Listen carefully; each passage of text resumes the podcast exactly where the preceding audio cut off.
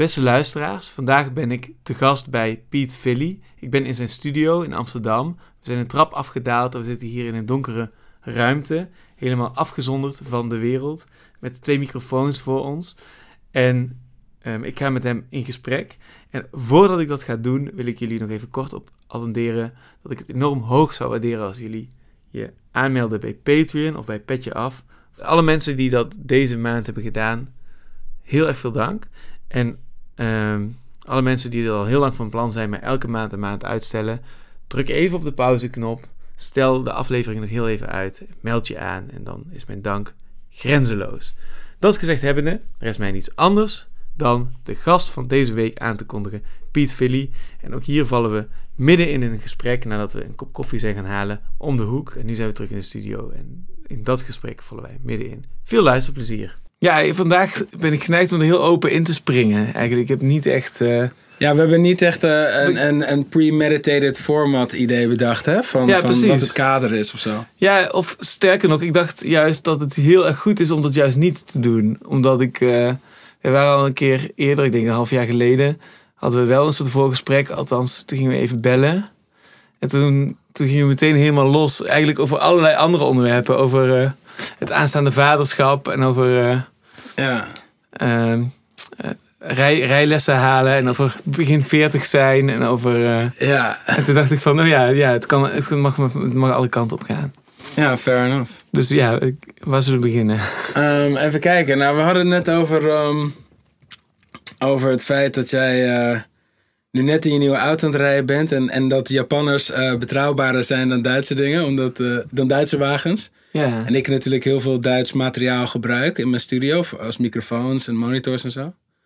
En, uh, en, en dat ik heel enthousiast ben over Duitsers, wat een heel on-Hollands ding is om te doen. ik vind het ook een hele mooie taal. Duits? Ja, Duits. Of Japans? Uh, Japans ook. Ik vind Japans ook een hele mooie taal. Maar ik vind Duits best, een, best wel mooi. Het is gewoon veel te ingewikkeld. Je hebt niet ja. duizenden dus en hets nodig. Dat der, des, deem, deem, die shit is natuurlijk gewoon debiel. Maar het, is een, maar het is een hele mooie poëtische taal. Maar als ik dat tegen de gemiddelde Nederlander zeg, dan ben ik wel echt een vloek in de kerk. Uh, waar, waar, waarom vind je het een mooie taal dan? Ik vind het, ik vind, uh, ik vind het, ik vind het ronder dan Nederlands. Ik vind het wat ronder klinken. Ik vind ja. het best wel, best wel een mooie taal. Het is een hele precieze taal, toch? Ja, het is heel precies. Een hele zorgvuldige is, taal. Juist, en dat klopt ook wel. Want ze zijn ook heel zorgvuldig. Als, als een Duitser tegen je zegt van ja, I will see you at 12 o'clock. Dan zijn ze ja. echt exact om 12 uur daar. Ja. Dus het was ook om met hun business te doen en, en, en daar te toeren en zo was altijd heel fijn. Dus ik, mijn, ik denk dat ik ook gekleurd ben in de zin dat ik mijn ervaring met hen was ook heel leuk. Dus dan vind ik hun heel leuk. Maar misschien zijn ze het helemaal niet. En bij Duitsers, uh, die, die willen ook vaak dat het goed gaat. En volgens een bepaald plan. Ja. En dan gaan ze, als je dat plan niet volgt, heel erg subtiel hints geven dat je het goed moet doen en niet verkeerd moet doen. Ja, ze worden ook wel echt nerveus als, uh, als, als, als het niet... Ik kan me herinneren, uh, ik had dan een show in, volgens mij was het Hamburg of zo ergens. En toen zeiden ze, you go on at 9 o'clock. En toen zei ik, ah, I've decided to go on at 10. Toen werden ze zeg maar heel, want ze nemen dat ook serieus, omdat het stukje humor. Dat, ik, Nederlanders hebben in het algemeen wel meer humor wel. Het is ja, wel meer. Dat, ja. ja. Of ja, de Duitsers staan er wel onbekend weinig gevoel voor humor te hebben, ja. Ja, als, je, als alles heel strak is, als alles heel erg in de box is, als alles binnen de lijntjes is, dan is er natuurlijk niet heel veel ruimte om daar buiten te schieten of zo. Dus. Ja. Uh, maar goed, God bless hem. We zijn nu door Duitse microfoons aan het praten tegen elkaar. Dus uh, ze doen in ieder geval wat goed. Ja, precies. Ja. Die microfoons die uh, maken ze dan weer goed, ja. Ik wil aan vragen, hoe, hoe, is dat, hoe is dat ouderschap voor jou nu? Je zit er nu een halfjaartje in of zo? Klopt, ja. Ik ben nu vijf maanden vader. En, en, en, en jij krijgt een kind, toch? Ja, deze zomer, einde, einde zomer, komt, komt uh, onze dochter eraan. Ja. En... En uh, ik, ik sprak uh, met een vriend van mij van ja, wat, uh, weet je wel, wat vind je ervan? Wat moet ik doen en zo? En die zei ook van ja, you can't, you can't prepare for a tornado. En ze zei hij van ja, het is, je kan niet, je weet dat er een storm aankomt. Je hebt geen idee wat voor een storm en hoe sterk die storm is, maar hij komt eraan. dus ja, daarop voorbereiden is bijna een soort van debiel. Ik ben wel een heel leuk boek aan het lezen. Dat heet, de, wat ik jou ook echt zou aanraden om te lezen. Het heet The Book You Wish Your Parents Had Read. En uh, het is een langere titel, want het is The Book You Wish Your Parents Had Read and Your Children Will Be Thankful That You Did. Dus het is heel, uh, maar dat gaat eigenlijk over hoe wij eh, alles wat we wel en niet ontvangen in ons eh, leven van onze ouders, eh, qua opvoeding en gewoon aanrakingen en al die stuff, dat het blijkt dat wij dat als een letterlijk programmaatje exact kopiëren, dat we op dezelfde leeftijden van onze kinderen exact dezelfde tekorten of, of surplus, hoe noemen we dat? tekort of te veel, whatever we daar dan wel of niet hebben gegeven, dat we dat exact gaan kopiëren. Oh ja. en, ehm, en dus, dus de, daar, het is een heel interessant boek. Dus er staan ook dingen in over ehm, het idee dat je een, uh, een, een container moet zijn voor, je, voor de gevoelens van je, van je kind. Dus, dus als, als een kind aan het brullen is of aan het huilen en je zegt: Kijk, hier is een teddybeer. Of zegt: Shh, dan wat je ze eigenlijk aanleert is dat ze hun authentieke zelf niet mogen zijn. Dus het is al dat, wel ja, ga dat maar doen als je dus een brullend kind voor je hebt staan. Dus ik weet niet in hoeverre dat. dat uh, uh, wat de applicatie van dat is. Maar ik ben ja, dus tot, tot het beste van mijn kunnen uh, voorbereiding aantreffen voor het ouderschap. Daarom oh, dacht ik ook, ik ben wel benieuwd hoe dat voor jou is. Want... Ja, ik heb, ik heb een hele, hele goede ervaring nu. Of ik bedoel, ik ben uh, tot nu toe alleen maar positief. Maar ik moet zeggen, uh, iedereen vraagt aan mij en aan mijn vriendin van uh, slapen jullie nog wel? En ons antwoord is steeds van, ja, we, slapen eigenlijk prima. Maar blijkbaar is het een heel hardnekkig idee dat je bijna niet meer aan slapen toekomt als je kinderen hebt. Uh, ik ben geneigd om te denken dat dat uh, door twee dingen komt. Ten eerste, uh, dat je, je kunt een beetje geluk of een beetje pech hebben uh, met gewoon het biologisch materiaal. maar ik denk ook dat er voor een deel komt door dus wat je, wat je doet. En uh, we, hebben, we hebben van begin af aan een best wel strak dagritme bedacht. En gewoon heel goed gekeken van wat, wanneer, wanneer wil die slapen, wanneer wil die eten. En dat hebben we over een periode van één of twee weken bijgehouden. En er ontstond een blokkenschemaatje. En sindsdien volgen we dat schema. En het dat hebben wij dan ergens, ergens ook gelezen. Dat als je dat doet, als je dus dat patroon die regelmaat en die rust aanbiedt, dat hij dan gewoon doorslaapt. En na drie of vier weken begon hij dat gewoon te doen. En sindsdien, nou, hij gaat dan om tussen zeven en acht naar bed. En dan uh, slaapt hij gewoon door tot, tot 7, 8 uur s ochtends. En dan moet hij nog om 11 uur nog één keer een flesje krijgen. Dat doe ik dan. Uh, de, de, en dan uh, voor de rest slaapt hij. En als hij dus slaapt, dan is dan, en als je zelf goed slaapt, dan is al het andere ook weer makkelijker. Dus ik denk dat het. En ik denk dat we daarmee tegen een bepaalde mode ingaan. Die, die dat, althans, ik, ik, heb, ik heb ook iets van tientallen, honderden, ik weet niet meer hoeveel babypodcasts geluisterd en verdiend de voorbereiding en al die onzin. Uh, dat vond ik wel echt heel erg leuk om te doen. En dus, ja, bij mij, uh, ik merkte dus al snel dat, uh, dat er een bepaalde mode was. Um, dat je dus heel erg het kind moet geven wat het kind vraagt. En daar gaan we volgens mij een beetje tegen in. En dus we gaan weer terug naar hoe dat volgens de klassieken een beetje gaat. Dat je, die, die, dat je niet, niet je kind uh, naast je in bed en niet, niet uh, uh, melk geven als het begint te krijzen, maar gewoon dat blokkenschemaatje volgen en mm. op zijn eigen kamer. En we hebben al heel snel gemerkt, dan krijgt hij een beetje autonomie. En dan gaat hij wennen aan zijn bedje. En dan gaat hij ook niet huilen voordat hij gaat slapen.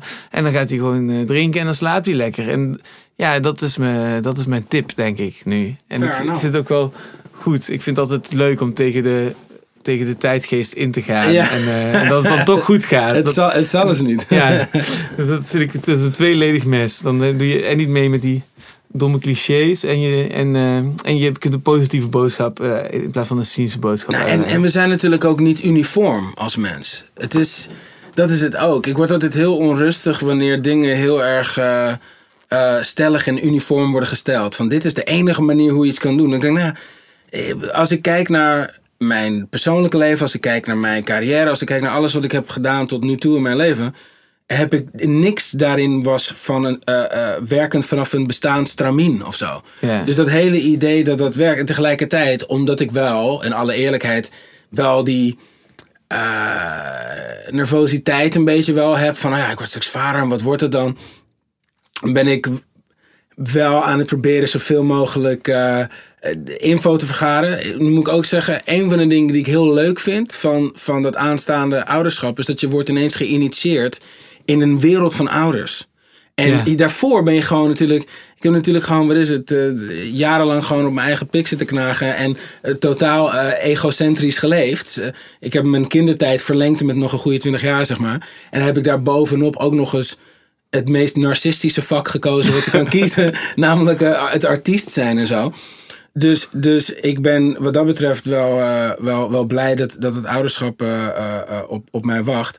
Ehm, maar omdat je dat hebt, is die hele wereld van ouders, mensen met kinderen, dat zie je niet. Dat is gewoon een blinde Ja. vlek. Dus op het moment dat je dus zegt van oké, nou, hey, ik, eh hè, wat, kids, en dan zeggen oh, ik vind het heel leuk en heel warm. Ik, voel, ik vind het heel warm. Dus mensen die dan zeggen van, eh, ja, ze zeggen dat je dit nodig hebt, maar fuck dat. Je hebt dat helemaal niet nodig, skip dat. Maar weet je wat je nodig hebt? Dit ding heeft fucking ons leven gered. En zo krijg je allemaal een soort van stukjes van die puzzel, Ja. van hoe je ervoor kan zorgen dat je beter slaapt, of wat voor een eten, of waar je wel op kan letten, of dingen die mensen over het hoofd zien en zo. En ik moet zeggen, ik vind dat echt, echt dat maakt mijn hart echt warm. Dat, dat, dat, en je ziet ineens, je, gaat, je weet toch hoe als je zeg maar ergens over nadenkt, dat je het dan ineens overal ziet? Ja. Weet je wel? Ja. Nou, dat zie ik dan nu met zwangere vrouwen en met kids en, en, en babywagens en die hele mikmak. Dat, dat, klopt, dat, ja. Dat ga je dan heel erg zien, toch? En die wereld die opent zich inderdaad. Die wereld van die tipgevende mensen. eh, die van wat, ja, wat wel goede adviezen en tips zijn. Waardoor je denkt van nou, ik ga het inderdaad, ik ga op deze manier koersen. En dan, eh, Ja, want ook als iemand, ah, kijk, als iemand jou een tip geeft wat niet met jou resoneert, ook goed. Dan weet je dat ook. Ja. Dus überhaupt dat dat gesprek geopend wordt, is echt, echt heel leuk. En, en kijk, als ik kijk naar mensen die ouder worden, ik vind het vervelend dat we daar geen ander woord voor hebben. In het Engels heb je parent, Ja. maar hier noemen we het ouder. Maar dan heb je, dan heb je het over dat iemand ouder wordt, hij is in jaren, of dat hij de vader of moeder wordt. Eh, je, je hebt niet, je hebt vader en moeder, maar je hebt niet ja, voogdij, eh, whatever, zoiets. Maar, zo ik bedoel? Anyway, maar ah, iedereen die dus vader of moeder wordt, ehm, eh, objectief gezien worden dat mooiere mensen. Ze je, die, je wordt daar mooier van. Je wordt empathischer, je wordt rustiger, je wordt geduldiger. En dat komt, dat zie je dan aan de buitenkant. Maar dat komt omdat je letterlijk, als Andy Dufresne in Shawshank Redemption, zo door een trechter van letterlijke scheid heen moet om daar te komen. Ja. En dat is vaak hoe het werkt in het leven. Dat, dat, dat de dingen die, die, die, die ja, ja, eigenlijk de blender in flikkeren, daar word je meestal wat zachtaardiger van. Ehm, dus ik kijk daar best wel naar uit. Dat, dat, dat idee dat je gewoon. Dat het leven niet meer alleen om jou gaat. En dat je ineens ziet: oh ja, wacht even, ik ben onderdeel van een hele familielijn die al weet ik hoeveel duizenden jaren teruggaat. En weet ik hoeveel duizenden jaren nog naar voren gaat. Dat, dat stukje besef komt ook nu iets meer in beeld door dit. Ja. Misschien maak ik het allemaal veel te monumentaal hoor. Maar dat, dat is wel hoe het voelt voor mij. Ja, ja ik, ik kan me meteen voorstellen. En je hoort ook vaak mensen zeggen inderdaad dat, eh, dat eh, als je... Nou ja, laat ik het anders zeggen. Toen ik jonger was, ik ben benieuwd of je dit herkent. Want toen ik zelf jonger was eh, en ook een, eh, ja, een artistiek bestaan of een, een, een leven als kunstenaar voor me zag.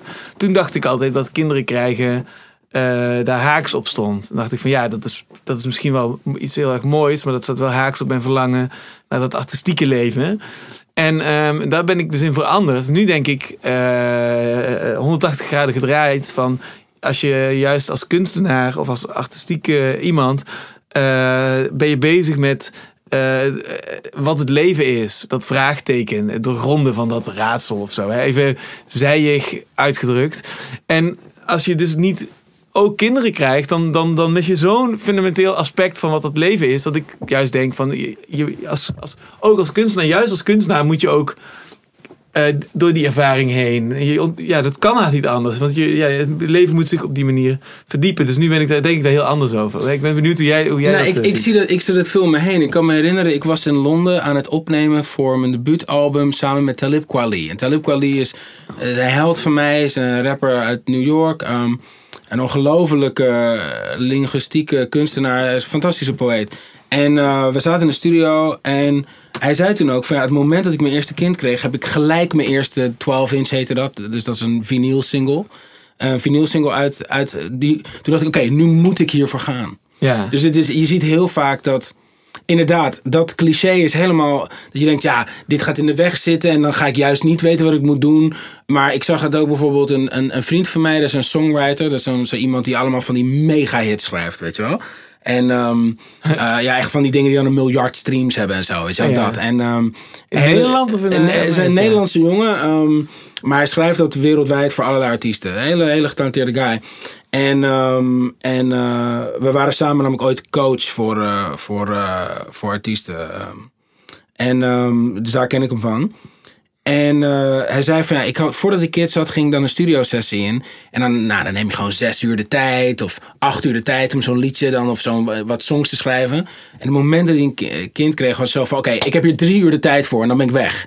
Dus en, en daardoor, je wordt dus, omdat die tijd gewoon, die bandbreedte voor, voor nonsens wordt zo bijna nihil. Ja. Dat, dat de manier, de soort van focus of zo, dat, dat heb ik wel heel veel gezien ook. Dat is je richting en je focus, dat dat aanscherpt. Ik ben benieuwd, want ik ben zelf een behoorlijk ADHD, fladderend, eh, al die clichés van, van, van, van kunstzinnig volk, dat, dat kan je best wel op mij toepassen. Dus ik ben, ben benieuwd eh, hoe dat zich zou uiten met dit. En Ben je er niet bang voor dat je, dat je tijdschema er helemaal aangaat? Nou, het, het, het, het ding is, kijk, ik heb, ik heb een aantal. eh, ik heb best wel wat mooie ups in mijn leven gehad en ook een aantal downs. En die, die momenten van dat ik vast zat of hebben mij zoveel. En dat ik daar doorheen ben gekomen, geven mij best wel veel vertrouwen en, en rust. En ik ben getrouwd met een dijk van een wijf. ik heb een ongelofelijke vrouw gevonden die, die zo. eh, die mij zo ontzettend eh, eh, eh, mij goed ankert en, en mij zo prachtig bijstaat en zelf ook een creatief is, maar gewoon ja, wel gewoon iets minder debiel dan dat ik ben. Dus, dus dat is wel. eh, dus dat, dat geeft mij ook heel veel rust. En als ik ook kijk uit wat voor gezin zij komt en hoe ehm connected dat is en tegelijkertijd hoe mooi dat gestructureerd is en zo, denk ik, oké, daar, daar zit wel in alle eerlijkheid een betere soort van bouwplan dan, ik, dan dat er bij mij zat oorspronkelijk. Ehm, ik heb wel de afgelopen, en eigenlijk mijn hele volwassen leven gewerkt aan, aan mijn eigen gekte een beetje in te dammen en het te begrijpen en, en ervoor te zorgen dat ik met niet een al te grote blinde vlek dit leven hoef te navigeren. Ehm, eh, dus, dus al die dingen bij elkaar opgeteld zorgen ervoor dat ik niet dat ik daar niet bang voor ben. Maar het is ook omdat ik heb gewoon geen idee wat het gaat worden. Dus ik kan allerlei projecties erop loslaten. Maar ja, ja, straks krijg ik gewoon die dan wel billenkoek, dan wel snoepreis. We gaan erachter komen, weet je wel.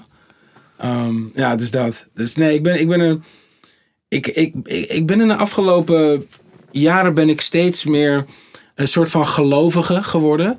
Maar niet per se een soort van, je gaat niet een Jehovah verhaal krijgen van mij nu. Maar een gelovige in de zin van dat, dat ik wil handelen vanuit vertrouwen.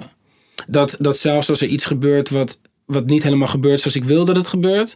Dat ik vertrouwen heb dat dat dan had moeten gebeuren. Zodat ik eh, in ieder geval verder kom waar ik naartoe moet. Een bepa- bepaald soort geloof is dat eigenlijk. Ja. En, en ik, ik merkte dat mij ontzettend veel. Ik snap totally religie en zo daardoor. Weet je wel? Ja. Het is gewoon van als jij, als jij een bepaald soort geloof hebt dat wat er moet gebeuren, gebeurt. Dan raak je niet al die bandbreedte kwijt aan een bepaald soort onrust en een soort van. Ja, onrust en angst en zo. Dus dat, ja.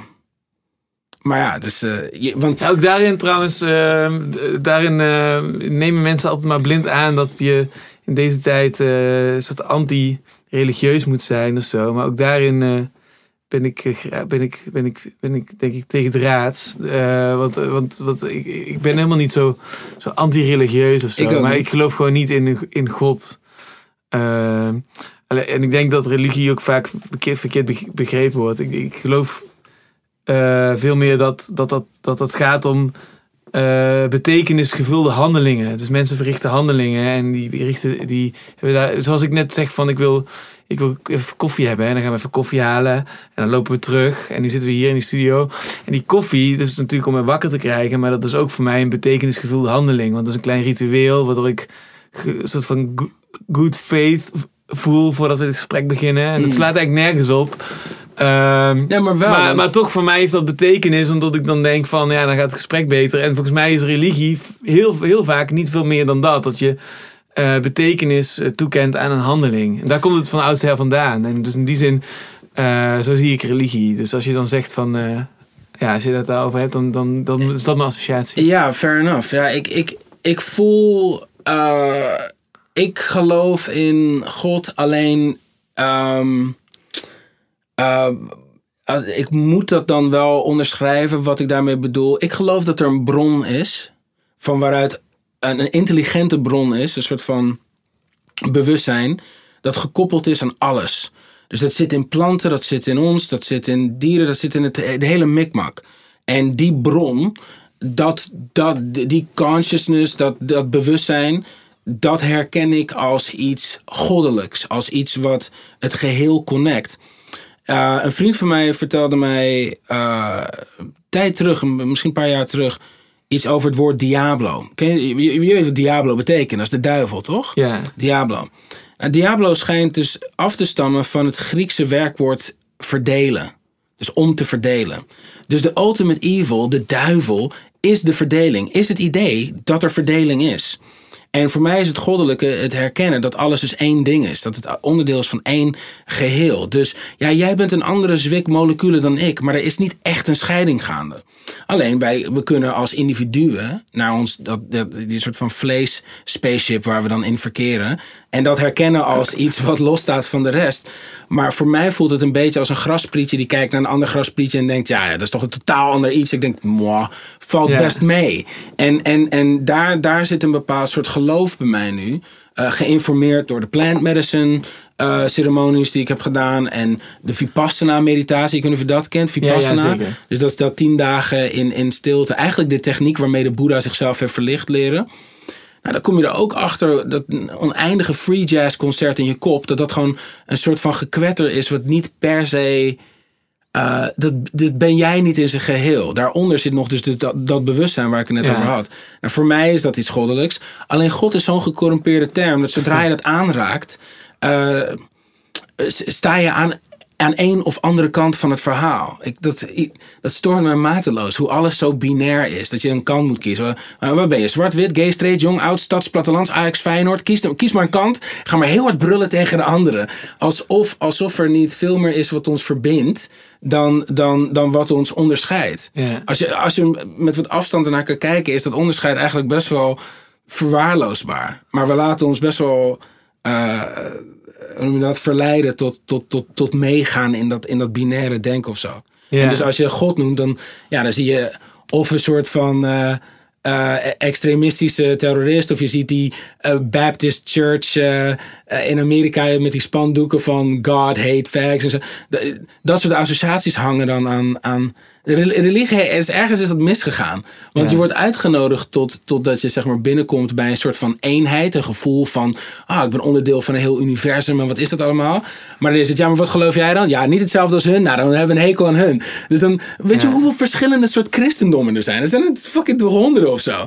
Dus dat, het niet helemaal, dat heeft dus niet helemaal gewerkt, weet je wel? Ehm, maar goed, anyway, dat, dat is hoe ik er naar kijk. Dus, ik, dus dat is een soort van, ze zouden dat dan spiritueel noemen, maar ja, dan, sta, dan word je Eh, zo'n, ja. Ter- Terwijl je dit allemaal zit te vertellen, heb ik, dus we zitten nu in jouw studio. Juist. van, het voelt omdat het zo helemaal donker, eh, of ja, een soort van zwarte box is, zeg maar, Mhm. tussen aanhalingstekens. Echt een, een, een, eh, muziekstudio. Zitten we helemaal afgezonderd van de wereld, met alleen die podcast audio voor ons. Hè? Mhm. En terwijl je zo zat te vertellen, moest ik denken aan ehm, ja, hoe je ook bent als je paddo's eh, eh, neemt of zo, of Mhm. LSD. En dan zit je ook zo in zo'n ruimtetje te wachten en dan is er een moment dat die inkikt. Mhm. En, en toen dacht ik, oh ja, even als, als allegorie, dit is het deel van het gesprek dat die zo inkikt, zeg maar. Nu zitten we eigenlijk meteen zo pad in dat hele psychedelische gedeelte van, eh, Ja, van de sense. gesprekslogica. Dus Ja. dat, dat was mijn eerste associatie. En mijn tweede gedachte ehm, die ik ook had, die gaat meer concreet over het laatste wat je zei. Over die, ehm, die god op die, eh, op die wolk. En ergens is het misgegaan. En daar heb ik, daar heb ik ook wel een, een gedachte over. Namelijk, het is volgens mij is het misgegaan op het moment dat, er, dat het monotheïsme eh, ontstond. En waarbij de gedachte werd van, ja, mijn god is, is, is waar. eh, en daarom is jouw god niet waar. Ja, ja. En in dat ge, geharrewar, daar ergens, ehm, zijn al die, zijn al die ja, afsplitsingen van, van God, wat eigenlijk afsplitsingen van hetzelfde is in, in jouw lezing, die zijn tegenover elkaar komen te staan. En die vechten elkaar de tent uit. Dus eh, ja, weet je wel, dan heb je de, de, de christelijke God, je hebt ook eh, Allah, je hebt ook Uh, Yahweh en- Yahweh enzovoort. En je hebt, maar je hebt ook nog, dat komt ook nog bij, het, het, het, het, het atheïstische vooruitgangsdenken. Waarbij je eigenlijk zegt van ja, maar de christelijke God is niet waar. Dat is ook, is ook, is ook, is ook ontwikkeld tot een soort van geloof. geloof. Ja, Dus ja. je hebt een soort van, ja, een soort van stand-off van de grote monotheïsmen. En, Mhm. en in die verwarring zitten we. En, eh, en dus daarom, dat, is, ja. dat is een reflectie van, van überhaupt de verwarring van verdeling. Dus dit, dit, dit ja, is mijn, Dus mijn is- levenstheorie. Daarom dacht ik ook van, dat sluit aan bij wat je zei over verdeling. toch? Ja, het is, het is als je dus dingen ziet als verdeeld. eh, als je dus. Eigenlijk is, is, het, is de, de nachtmerrie van materialisme. Is dat wij dus materie eh, hebben verheven boven. Eh, Ja, dat bewustzijn waar ik het over heb. De bron, de, de, de, de spirit. Wat, wat ervoor zorgt dat de grasprietje groeit. Wat ervoor zorgt dat, dat jij een kind kan krijgen. Dat, die magie de reden, als je dat dus volledig wegdoet, als je dat dus volledig als atheïst of whatever wegwijft als ja, dat is eh, complete nonsens, dan in, in mijn optiek, dan ontneem je jezelf een bepaald soort contact Ja. met iets wat buiten jou staat. En, ehm, en ik denk dat dat ook een beetje de, de, de issue van de mens is, is dat we. eh, dat, eh, ja, die, dat, dat, dat idee van verdeling. Dus dat, dat, dat, dat, eh, dat we onszelf niet zien als, het, als onderdeel van een groter geheel. En, en dan gaat het heel snel mis. Dus seksisme en racisme en klassisme en al die ismes zijn een uiting van dat. Maar dan zeg je, ja, jij bent een vrouw, dus dan kan jij. En dan, wat ik bedoel? En eh, het is allemaal heel voorwaardelijk of zo. En, en eh, ik moet zeggen dat in, in, in dit soort van zelfontwikkelende geloof, wat ik dan soort van nu heb, eh, haal ik heel veel rust uit het, idee, eh, uit het begrip dat dat gewoon een, een misopvatting is. Dat, dat, dat, weet je wel, dat, dat, dat, dat, is, dat is ons aangeleerd. Ook omdat het een hele goede manier is om, om een populatie te kunnen beheersen. Als je, als, je, als je iemand laat geloven in verdeling, dan is isolement heel, en is, eh, is daar makkelijk uit te extraheren. En dat is überhaupt wat ik zie in deze maatschappij. Is dat er, er wordt nooit holistisch naar iets gekeken. Het is altijd een extractie van iets. Ja. Dus je pakt eh, de liefdebedrijven en je extraheert er pornografie uit. Of, of je pakt eh, eh, fruit en je haalt de suikers eruit. En, maar dat wordt ons aangeboden op een bepaalde manier, omdat het een functie heeft. En wij dansen de hele tijd om die functie heen. En, ehm, eh, maar ik vind het de reet interessant om naar te kijken. Ik bedoel, en, en ik heb als artiest en als schrijver en als maker... heb ik ook heel veel tijd genomen om daarnaar te kijken. Omdat het is ook heel ingewikkeld, want, want voor alles, want, want als je dit zegt, dan denk ik meteen van, ja, dat is vaak, dat wordt vaak geboren uit een soort marktoptimalisatie. En die marktoptimalisatie is ook wel weer heel vruchtbaar. Dus dat kun je ook weer als een soort eh, eeuwige fontein of bron zien. Die, die, en, en, en dat zorgt weer voor kapitaalaccumulatie. En kapitaalaccumulatie, eh, dat kun je weer splitsen in cultureel, eh, sociaal en, en eh, financieel kapitaal. En door kapitaal te accumuleren ontstaat er tijd en ruimte. En doordat er tijd en ruimte ontstaat, ontstaat er vrijheid. En doordat er vrijheid ontstaat, ontstaat er juist weer aandacht voor anderen. En kun je weer anderen helpen en tot bloei zetten. En dat, dat is ook weer onderdeel van, van de holistische puzzel die je dan neerlegt. Weet je Ja, wel? Dus dat- ergens is het een soort van never ending. En, en, en ik- snap je, zoals, je, zoals ik dadelijk eh, in de auto kan stappen en de snelweg op kan gaan. En dan onderdeel worden van het verkeer, maar altijd die ene auto blijven. En, en mijn entry point is gewoon dit plein wat ik, waar ik nu ben. Terwijl eh, nergens het begin of het einde van het verkeer is.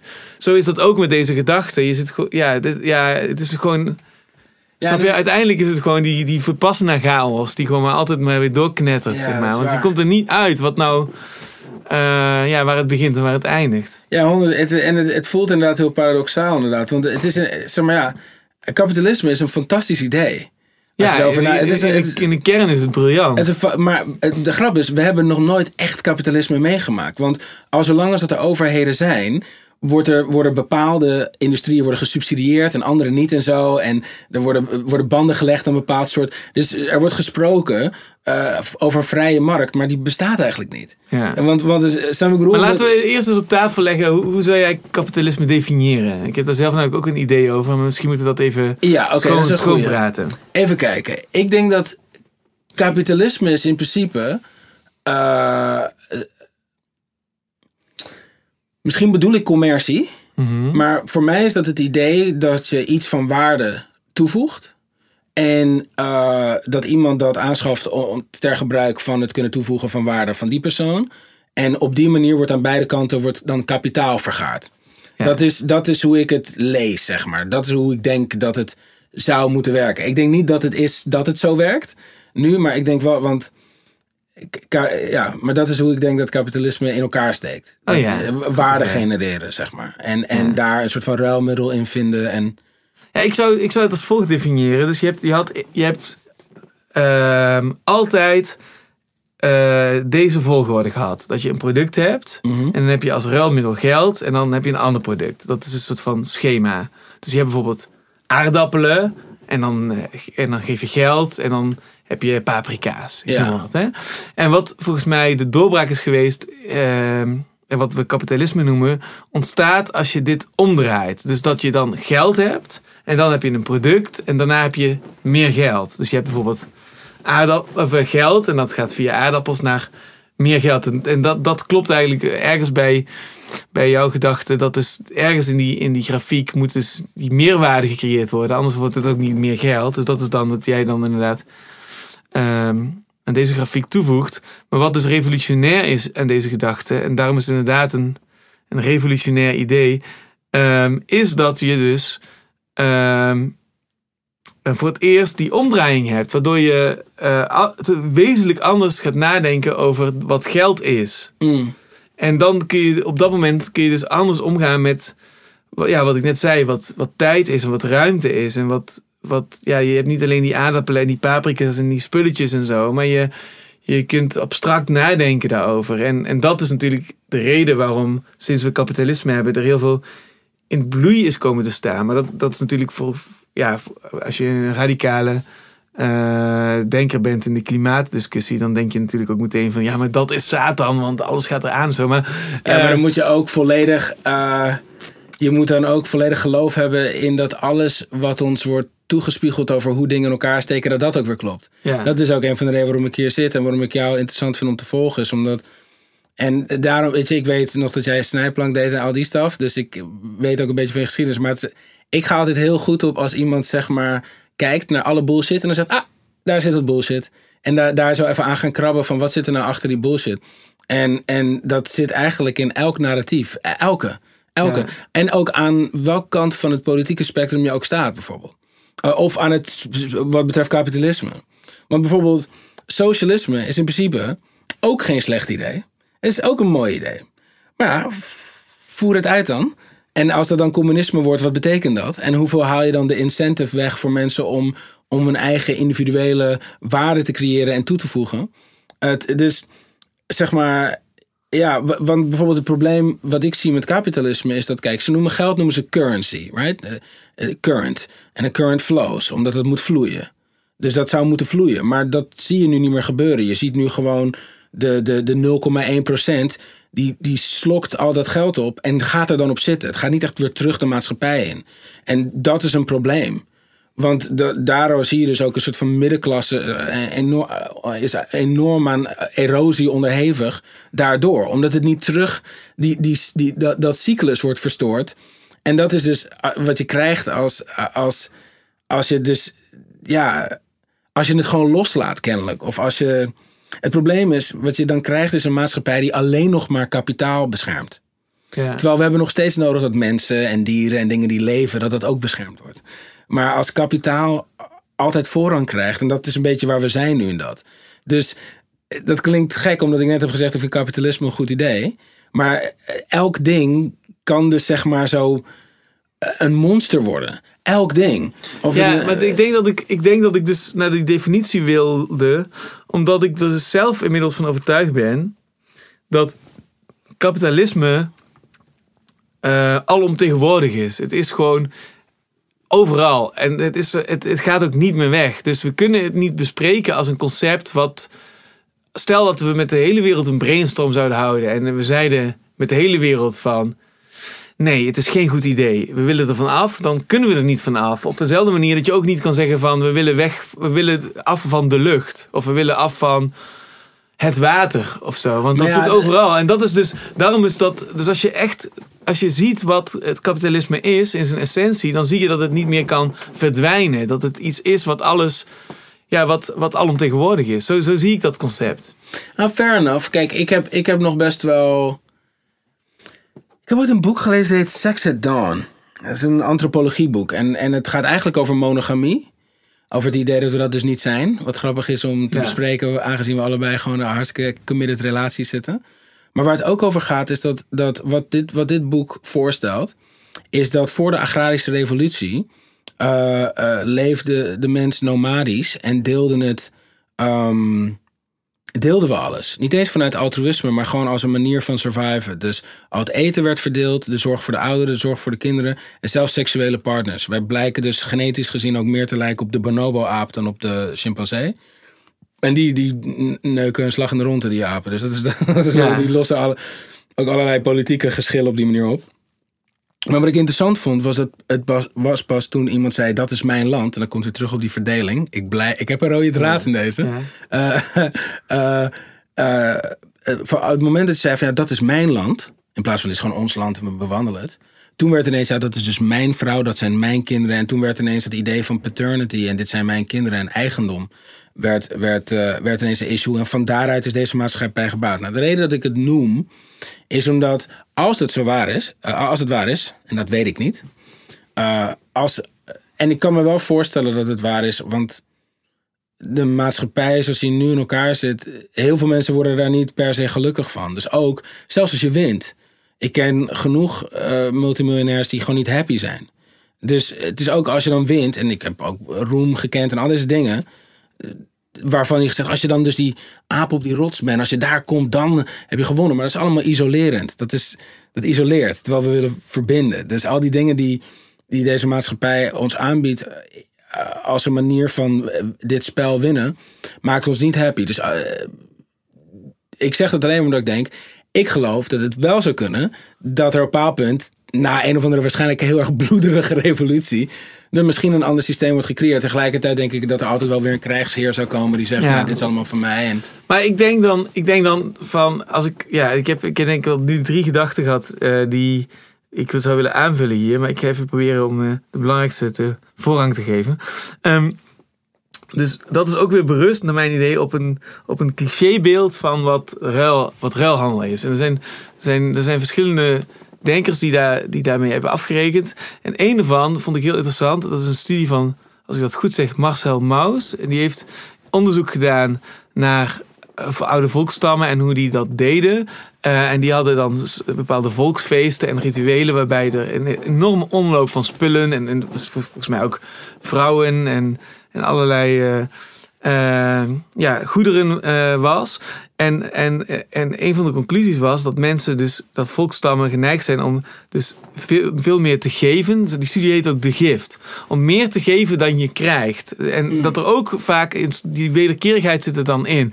Dus, en dat gaat echt om bijvoorbeeld dat je dan bijvoorbeeld eh, op bezoek komt bij een andere stam en een bijl geeft. En die bijl staat voor leven en dood. Want je kunt er bomen mee omhakken en dan kun je vuur maken. En eh, als je die bijl dus weggeeft, kun je dat niet meer. En dan riskeer je je eigen gezondheid van je eigen stam. En niettemin gaat die bijl dan toch gegeven worden. En eh, in een soort karmische logica betekent dat vrijwel altijd dat dus als je dat doet, krijg je ook weer een soort vanuit een soort bijgeloof of weet ik veel wat, een soort van voorspoed. Het, het, het regenseizoen komt eraan of weet ik veel wat wat je gelooft bij zo'n gift.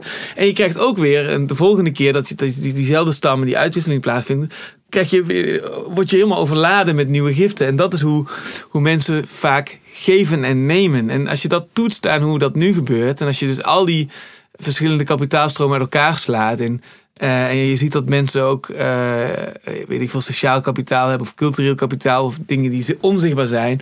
Dan, dan zie je dat heel vaak bevestigd, ook nog in onze cultuur. Dat mensen eigenlijk heel graag en heel veel geven. En dit kun je dus allemaal in die kapitalistische logica ehm, hem terugzien. En dan, nu ben ik bijna rond, dan heb je David Graeber die zegt in, eh, in zijn boek over schuld, zegt hij van, van ja, al, al eh, ruilhandel en, en giraal en gartaalgeld, eh, dus digitaal geld en gewoon geld in je portemonnee, die drie vormen van geld hebben altijd naast elkaar bestaan. En die ruilhandel, dat moet je op, als volgt opvatten, dat als je bijvoorbeeld dus wij denken altijd van een appel ruilen tegen een peer of zo, heel simpel. Maar hij zegt van ja, het gaat er ook om dat iemand bijvoorbeeld altijd de, de, de, de schoenenlapper van het dorp een beetje is. En dan zijn je schoenen weer stuk en dan, die maakt dat dan. En, en, uh, maar die, die vrouw van die, van die man is dan weer een kinderoppas van iemand anders in het dorp. Maar hoeveel keer oppassen is één keer schoenen lappen, weet je wel? Dat Ja. is natuurlijk helemaal geen symmetrische ruil. Ja. Dus ook daarin zie je dat, dat dus, men, dus als je die twee dingen toevoegt aan wat jij zegt, dan krijg je dus een heel andere dynamiek in dit verhaal. Want dan zie je dat, dat mensen inderdaad hele gulle eh, wezens zijn ergens. Maar aan, de- aan de andere kant toch altijd in die kapitalistische eh, logica zitten. eh, Terwijl al die ruildingen asymmetrisch zijn. En dat zit er allemaal nog bij, bij bovenop wat jij zegt. Ja, het is... Snap wat ik bedoel? Ik, misschien ben ik wat warrig, maar Nee, nee, nee. kun je me volgen? Ik, ja, ik, ik, ik, ik volg je en ik moet, ik moet even tussendoor ook zeggen, ik vind dit echt fucking fantastisch. Want we zijn echt allebei zo aan het krabben aan, zijn een soort van de knoppen van het universum aan het trachten te vinden. En ik vind, het, ik vind dit, is, dit is echt mijn jam, jong. Ik zou dit de hele dag kunnen doen. Dit. Ook omdat, kijk, ik weet dat ik het niet weet. ja. Right? Dus ik weet alleen dat, dat, dat eh, ik, ik probeer de laatste tijd, probeer ik steeds meer, en het klinkt heel gek voor iemand die een podiumkunstenaar is, maar in principe probeer ik steeds meer gehoor te geven aan mijn intuïtie. Ik, eh, eh, dat is iets wat ik vind ontbreken in, in het pragmatisch denken. Zeg maar wat veel pragmaten ook, ook niet doorhebben, is dat hun pragmatisch denken vaak gestoeld is nog steeds in een geloof. ja. Dus, dus er is een bepaald soort intuïtie. En dus wat betreft het kapitalisme ding, is het, is het. Het kan zijn dat ik. Wel, ik laat ik het zo stellen. Ik moet ook even nadenken over hoe ik het. hoe- hoe- we zijn inderdaad hartstikke gul. Wij vinden het hartstikke fijn om te geven. Eh, dat geeft ons namelijk ook een gevoel van, van toevoeging. Weet je wel? Ehm, en ik heb het gevoel dat er wat systemen zijn die in de weg van dat zitten. Maar misschien koppel ik dat aan kapitalisme, terwijl dat niet per se kapitalisme is. Snap je wat ik bedoel? Ja, Dus- daar, daar dus- probeer ik achter te komen. Want ik denk altijd, zodra mensen anti-kapitalistische dingen gaan roepen, dan ben ik altijd geneigd om het kapitalisme ja, niet te verdedigen, maar wel zo voor te stellen als iets waar je niet meer van afkomt. En als ik dat doe, probeer ik er natuurlijk achter te komen wat de precieze problemen zijn. En, eh, Ja, ik denk- kijk. eh, want, want ik denk dat het namelijk zo, zo in elkaar zit. Ja, en daar ben ik benieuwd naar. Nou, kijk, we zijn natuurlijk allemaal een gevangene van onze eigen projectie. Dus laten we daarbij beginnen. Ja. Dus we hebben allemaal een soort van brein dat projecteert een soort van realiteit. En dan is het maar de hoop. Wij, nou, wij, we hebben elkaar misschien twee keer gesproken kort. En nu hebben we voor het eerst dat soort van gesprek. Ja. Dus we zijn nu allebei met onze soort van f- f- monitorproject, p- p- filmprojector. Zijn we zo aan het kijken van oké, waar zit deze guy nou? Waar, waar, waar- in welke groove van, van, van het vinyl eh, is- ligt zijn naald, weet je wel? En, ehm, ehm, en, en dus dat ding met, met waarom werken dingen niet, denk ik eigenlijk dat, dat de primaire issue i- waarschijnlijk is, is dat als je dus niet, hoe kan ik het best uitleggen? Kijk, als ik wil weten dat ik een, als ik wil weten of ik eh, een tumor of zo in mijn brein heb, dan moet ik naar een soort van scan. Dat moet gescand worden. Dus je brein kan niet tegen je zeggen: hey, trouwens, bro, ik denk dat ik totally fucking hier een, een tumor heb, weet je wel? Ja. Dus, en ik denk dat dat dus ook is met onze soort van. ehm, met hoe wij dingen inschatten en zo. En dus de issues die wij krijgen met. met eh, eh, qua hoe systemen worden gerund. De issue is natuurlijk dat ze worden gerund door mensen. En, en, en, en daardoor wordt het heel nevelig van... oké, zit het hem- zi- zitten de issues die we hebben in de maatschappij... zitten die in het, het, eh, het concept of de ideologie... of zit het hem in de uitvoering omdat het wordt uitgevoerd door mensen? En ik ben er eigenlijk... Ik, ik denk dat ik neig naar, eh, naar gewoon mensen. Het is, het is toch mensen. Terwijl hiervoor was ik veel meer... verla- ik was veel meer vertrouwd met het complot. En wat bedoel je met hiervoor? Waar nou, verwijs je naar? ik verwijs dan naar, naar nog geen paar jaar terug of zo. Dat, dat ik, ik, kijk, ik geloof dat eh, mensen met macht er baat bij hebben hun macht te behouden. En ik denk dat als je macht hebt en je hebt kapitaal om dat macht te beschermen, dat je allerlei dingen kan doen met overheden en met eh, beeldvorming en met zelfs hoe de geschiedenisboeken worden geschreven, eh, om ervoor te zorgen dat die macht blijft waar jij het hebben wil. Ehm, dat gezegd hebbende, kom me dat soms wel echt in een trechter van, van, van bijna een soort van eh, best wel fatalistische complotten brengen, zeg maar. Ja. Ehm, en nu denk ik eh, iets meer van ja. eh, dingen zijn. Als ik me druk maak over hoe dingen op macro-level niet op orde zijn, heb ik inmiddels mezelf aangeleerd om op microniveau te kijken: oké, waar doe ik dat? Ja. Dus als ik een voor, met een vooroordeel jou bekijk, eh, dat ik dat onderzoek in plaats van me ga druk maken over als iemand met een vooroordeel naar mij kijkt. Snap je wat ik bedoel? Misschien raken we totally van de topic af hoor. Maar dit is in ieder geval nee, waar, waar mijn brein nu is met dat. Dus, dus ehm, ja, dus ik denk dat. dat, dat eh, We zitten gewoon ergens op die snelweg, weet je wel. ja, we, zitten- ja, we zitten ergens. Ja, ik, ik hou wel in de gaten hoe we rijden. Ja, dus ja, ja, eh, ik praat gewoon vrij verder. Ja, nee, ja, dat is een beetje waar, waar, ik, waar ik ben met dat. Dat ik denk, dat ik denk oké, elke keer weer terug naar mezelf. Te- Terug Ja. naar mezelf. Dus oh, ja, ze zijn nu van plan dit en dat te doen met de zus en zo. Whatever dat is. Of het nou eh, digitale currencies zijn of whatever, de, whatever het ding is. En dan denk ik, ja oké, maar waar ben ik niet zuiver? En Ik breng het elke keer weer terug naar mezelf. Omdat als ik te veel, te veel buiten mezelf kijk en daarin ga handelen, dan word ik nog meer onzuiver dan dat ik al zou kunnen zijn. En, en dus een van de dingen die mij. Eh, ik denk dat ik eigenlijk aan het spreken ben over rust. En waar ik dan rust in kan vinden in, in, in al dit. Van oké, hoe werkt kapitalisme? Hoe werkt socialisme? Hoe werkt de maatschappij? eh, hoe werkt politiek? Al deze dingen. Dat ik denk, ja, dat zal allemaal wel. Maar waar ben ik helder en compleet authentiek? En waar ben ik onzuiver? En, als ik, en onzuiver is niks anders dan dat, je, dat er een gedeelte is van jezelf, van je ego whatever, waar je niet naar kijkt. En waardoor je dus zeg maar. eh, Je zegt nu mijn- ego, maar, maar net dacht ik van toen je zei van eh, toen we het even over de route hadden van dit gesprek. eh, toen dacht ik dat van dit gaat gewoon over ego. Dit juist. gaat over. eh, ja, tuurlijk. ja. want, want dit, dus wat je zegt eigenlijk is dat je het sinds, sinds onlangs, dat is wat je volgens mij impliciet zegt. En, dus ik ben benieuwd of, of, of dat waar is. Dat ga ik nu toetsen. Maar volgens mij zeg je ehm, dat je onlangs hebt geleerd om dat te splitsen. Dus om jezelf te zien staan. Dus je, ja, zoals iemand mij dat ooit heeft uitgelegd, en dat vond ik een hele vruchtbare gedachte, is dat je dus de, dat ego hebt en het wezen. Eh, Ja. En dat ego, eh, dat zijn alle verhaaltjes over jezelf. Mhm. En eh, die verhaaltjes zijn meestal niet waar. Of die betekenen niet zoveel als dat je denkt dat ze betekenen. Mm. Namelijk ja, ten eerste je naam en je adres en je familieleden. En dan eh, een soort autobiografietje over jezelf. Hè? Zo, Ja, ja. Wat je vaak jezelf hebt aangepraat. En vaak kloppen, achterstevoren kloppend hebt geredeneerd met je trauma's uit je jeugd of zo. Of Ja, ja, ja. tussen, trauma tussen aanhalingstekens, weet je wel, van die schoolplein dingetjes of zo. Ja. Mhm. Van, eh, ja, ik was altijd heel verlegen of zo hè, als kind. En dan, dat wordt dan een verhaaltje. Zo van, nou, ik was heel verlegen, maar toen doorbrak ik dat. Zo, nou, dat zijn al die... Ja. Dat is allemaal het ego die die verzinseltjes maakt. Hè? En dan heb je dus... eh, op een gegeven moment ontdek je dat aan jezelf. Als je maar genoeg botst in het leven. En dan heb je je...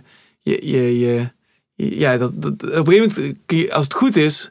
kun je in staat worden, eh, zijn om daar dus weer met een bepaald soort gekke afstand naar te kijken. Als een soort waarnemer. Ja, een beetje Van wie is dat? En dat is dat, dat wezen wat gaat praten, wat voorbij dat ego gaat, gaat, gaat waarnemen. En, en dus eigenlijk inderdaad wederkerig die vragen kan, aan jezelf kan gaan stellen. Zo van, wat is het eigenlijk? Of Ja, wat voel ik eigenlijk? Of wat is...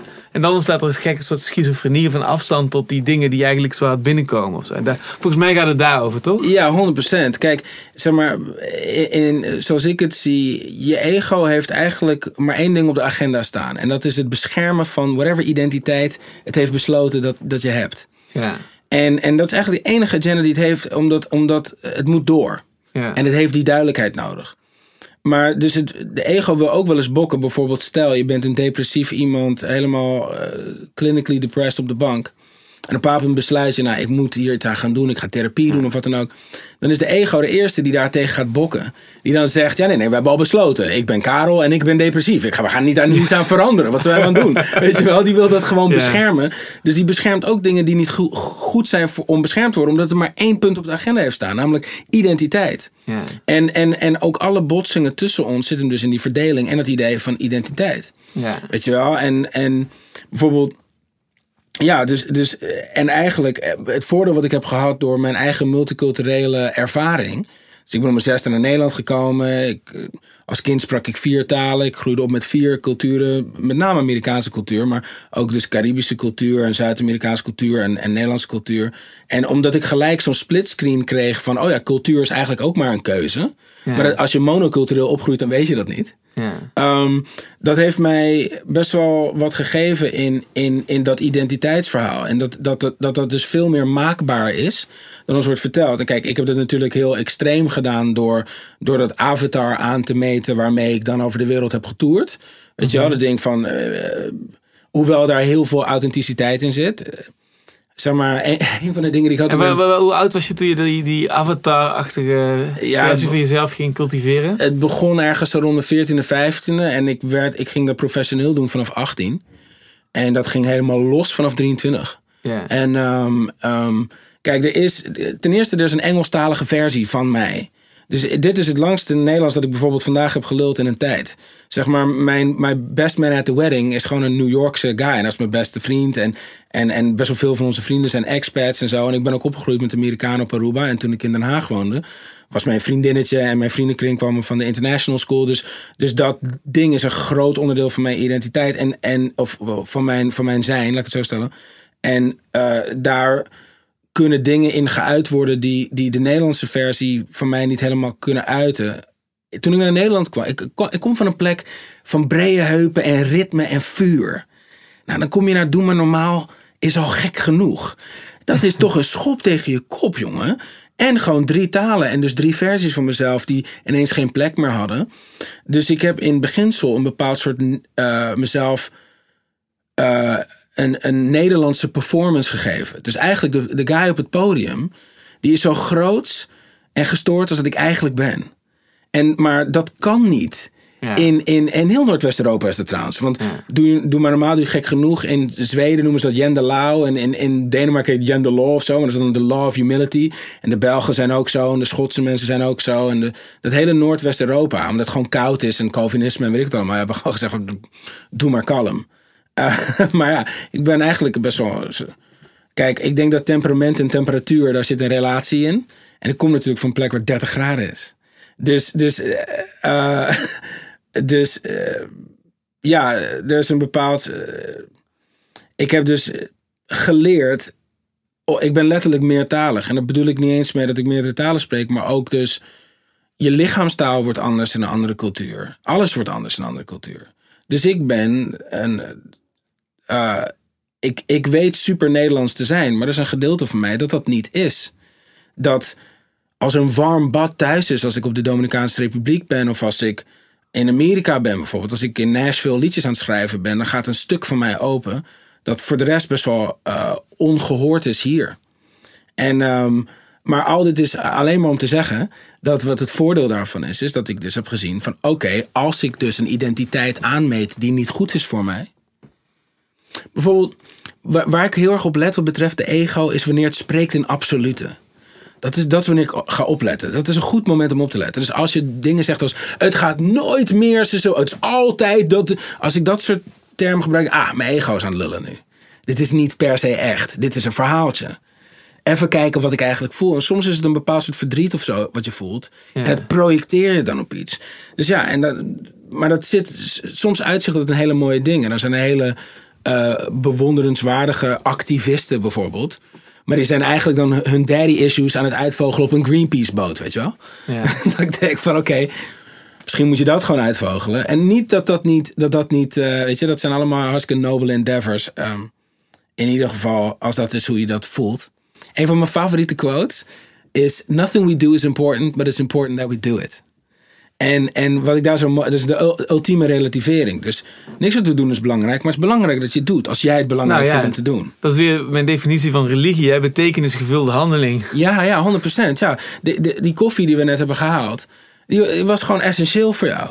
En ik denk ook dat dit gesprek was ook anders gelopen als jij niet eerst even die koffie had kunnen zetten. Ja, want, want ik vraag waar beginnen we? We begonnen bij waar we het over hadden toen we koffie gingen halen. En dat was een wezenlijk ander begin. Dus dat heeft allemaal, dat is, dat is weer die holistische aanpak. We kunnen gewoon ergens met die auto die snelweg op gaan en dan gaan we het verkeer in. Zeg maar. Ja. En dat is. ehm, en ik, er, zijn, er zijn een aantal dingen. ehm, waar ik op wil inhaken. Ik ben natuurlijk heel benieuwd naar wat je zei over dat je al heel snel die split screen hebt gecreëerd voor jezelf. Waarin je ziet dat je die identiteit kan inzetten. Ja. Je zei ook dat je die verschillende culturen eh, en die verschillende achtergronden eh, hebt. Waardoor je dus dat makkelijk kon inzetten. En toen je dat zei, moest ik denken aan een van de eerste opmerkingen in, deze, in, eh, in dit gesprek. Waar ik ook meteen een vraag over wilde stellen. Maar die, toen dacht ik, die bewaar ik even. Maar die heb ik wel onthouden. Ehm, namelijk, toen ging het over. ehm, toen had ik het over dat, dat ik het interessant vind om het ouderschap. Om, om daar niet die modus. Om daar niet in mee te gaan. En toen zei je van, oh ja, dat herken ik. Zo heb ik dat ook al mijn hele leven. Ben ik niet met die modus meegegaan. Ja. En dus ik wa- was eigenlijk benieuwd hoe je die, die gedachte. ehm, ja, hoe, hoe dat in die wereld uitpakte toen je jong was en hoe je. Snap je? Ik ben benieuwd hoe je, dat, hoe je die eerste stappen daarin hebt gezet. En hoe dat dan. ehm, ja, hoe je dat hebt ingezet, wat je, wat je vertelde. Nou ja, kijk, bedoel? ja, het was, kijk, het was in principe een reactie op mijn omgeving. Dus ik ben op een bepaald punt nadat mijn ouders waren gescheiden, ben ik in Den Haag terechtgekomen. En ik ben daar opgegroeid in een best wel soort van elitaire setting. En ik was eigenlijk de enige jongen van kleur. En ik ben beige at best, gebroken wit. Maar de enige jongen met een andere achtergrond daar. Dus wat je daarvan krijgt. Dus ik kreeg ook heel vaak de schuld van dingen op het schoolplein. Ik werd best wel veel gediscrimineerd daarin. En ik, Ja. ik herkende het niet als zodanig, want ik begreep niet dat dat was wat er aan de hand was. Van waarom krijg ik de de schuld van? Wat is er aan de hand? Anyway, de reden dat ik het, dat ik het eh, noem, is omdat als dus iedereen naar jou kijkt als een soort van rare vent, dan word je dus, dan, dat doet iets met hoe je gaat navigeren. En uiteindelijk, wat dat op heeft geleverd, is van ja, als ik niet aansluiting vind bij mijn totale omgeving, dan ga ik gewoon aansluiting vinden bij de dingen die mij echt raken. Dus het, dus het heeft mij heel erg, ehm, zeg maar, eh, jazz en funk en blues en hip-hop en reggae en salsa en merengue, dat soort muziek. Daar zit een bepaald soort waarheid in voor mij. Daar ben ik dan thuis. Dus dat was mijn lifeline. En omdat ik natuurlijk was opgegroeid, ik zat zeg maar op Aruba. eh, eh, zat ik op een soort van American Play School. Dat waren allemaal soort van East Coast Americans die daar woonden in een, in een dorpje. Het heette letterlijk The Colony. Het waren allemaal mensen die werkten voor Exxon of Esso. Oh ja. En ehm, dus daarom zaten die daar voor de olieraffinaderij die op Aruba had. En ehm, ehm, dus ik had bijvoorbeeld dat ik sprak Engels met mijn leeftijdgenootjes, met mijn klasgenootjes. Dus voor mij werd Spaans en Nederlands werden talen eh, die ik sprak met mensen die een bepaalde autoriteit hadden. Want je ouders hebben een bepaalde autoriteit. En, en, en eigenlijk met hun sprak ik Nederlands en Spaans. Dus, dus ehm, Engels was een soort van thuis voor mij. Dus toen hip-hop in de 90s heel groot werd, was er ineens een plek voor mij. Die ik niet voelde in Den Haag. Eh, eh, op de scholen waar ik op zat. Ik zat op dezelfde basisschool als Rutte. En ik zat op dezelfde middelbare school als Willem-Alexander. Dat is wel. Bizar. Dat is fucking bizar. En, en, en, en eh, ja, dus. dus Kijk, ik, ik kijk ook af en toe met jaloezie naar. het klinkt heel gek, maar ik ga het toch zeggen. Als mensen een andere culturele achtergrond hebben, maar ze groeien op in een gemeenschap van dat. Dat voelt. Dat ziet er ontzettend leuk uit voor mij. Wij zijn met z'n allen Antilliaan, Surinamer, Hongaars, ik noem maar wat, Spaans. Wij zijn het, en dan ben je dat zo samen. Maar ik was gewoon zo één, zo'n weirdo. In een oceaan van best wel monoculturele. En ook nog eens een beetje een soort van dat elitaire is best wel wereldvreemd en arrogant. Het is niet aardig of zo. Het is niet. En ik bedoel, voor mij niet, maar ook voor elkaar niet. Ik dacht, dit is onaardig. Het is helemaal niet leuk. Dit. Ik, werd, ik, heeft, ik eens een tik tegen mijn kop gehad van dat. En was Eh, het in jouw puberteit? ja, dat was ook puberteit en zo. Want ik ben dus inderdaad ook naar die middelbare school gegaan en zo. Dus waar, waar, waar ook inderdaad eh, mensen van het Koningshuis op zaten en zo. Ik bedoel, er zaten ook gewoon mensen uit de Schilderswijk op hoor. Het was niet alleen maar dat. Althans, die, eh, die, die, die konden... de middelbare school werd al wat meer gemêleerd dan de basisschool. Maar nog steeds was de hoofdmodus was heel erg... heel erg, heel erg dat. En ehm, dus er is ook... Is een jongen wiens achternaam ik altijd vergeet... maar daar heb ik mee op school gezeten. Die heet Frank en hij produceert tv. En die stuurde mij vier jaar geleden een... eh, je hebt zo'n dat school, dat jaarboek met die foto's erin en dan een quote. van wat wil je doen later? En dan stond exact wat ik ben gaan doen. Ik zei van, ik ga gewoon in hip-hop, ga ik gewoon de wereld over. En eh, ik kan me ook nog herinneren dat toen ik dat opperde tegen een manager bij eh, Sony in Nederland. Die zei, eh, ik zei, ja, ik ga bij een Amerikaanse label tekenen. Ik ga wereldwijd toeren en zo. En ik ga dat helemaal doen. En ik zei, ja, dat kan helemaal niet. Want we hebben het over 2003. Ja. En er is ook, zelfs nu met internet en zo, en, en meer toegankelijkheid naar het buitenland, ben ik nog niet iemand tegengekomen die, die met wat ik doe in zoveel landen heeft getoerd. Weet je, dat is een, en dat komt juist omdat ik gewoon een beetje een weirdo was. En dus dat, ik bedoel, uiteindelijk. En, en die, die koppeling, daar ben ik benieuwd naar. Hoe heeft dat met ene met het andere te maken? Nou, kijk, oké, dus je. Nog specifieker eigenlijk. Nu Nou je- ik ben een, ik ben een enigskind en, en, en, en dus een, kennelijk een, een, een weirdo, in ieder geval de omgeving waar ik opgroeide. En, en dus je creëert een eigen wereld. Vaak, vaak waaruit je, je, je creatiedrang is dat je gewoon ook iets voor jezelf wil maken waarin je jezelf kan vinden of zoiets. Maar hoe ging dat dan? Want je- ik bedoel, even als je... eh, misschien ben ik nu wel op zoek naar juist het cliché. Maar je hebt die, die, die super boeiende film van Eminem. Weet je wel? Daar heeft hij ook Ja, dat, dat liedje Ema. in. Dat hij dan staat... staat eh, dat, dat, dat heeft een liedje, dat vind ik best, wel- best wel een goed nummer. Dat heb ik laatst weer voor het eerst weer gehoord. Dan gaat hij in het nummer over zijn eerste optreden rappen. En ja, dan, eh, en, en dat hij nerveus is en dat hij Precies, en dat hij dan even zo in. En, en als je de documentaire kijkt van. eh, van eh, hoe heet hij ook? Dr. Dre, die hem ontdekt heeft. Dan hoor je ook. Dan heeft hij al heel lang even geen hitje gehad. En dan komt die Eminem. En vertelt hij ook helemaal over dat moment. Dat hij dat. Dat gekke talent dan daar ziet. En wat in één keer zo vonkend kruidvat wordt of zo. Hè? En dus ik ben eigenlijk de, Wat is dat naar, naar dat, bij mij, dat zeg cliché op zoek, zeg maar misschien. Of naar dat moment van, van hoe, hoe, hoe, hoe, hoe ga je dan van die gekke ja, dat je dan die gekke positie op het schoolplein hebt. Hoe ga je dan er naartoe dat dat in één keer dat je, die, dat, je, dat je dat kan inzetten in die Nederlandse cultuur, waarvan je net nog hebt gezegd, dat is eigenlijk een hele rechtlijnige. Doe maar Ja. normaal, dan doe je niet gek genoegachtige cultuur.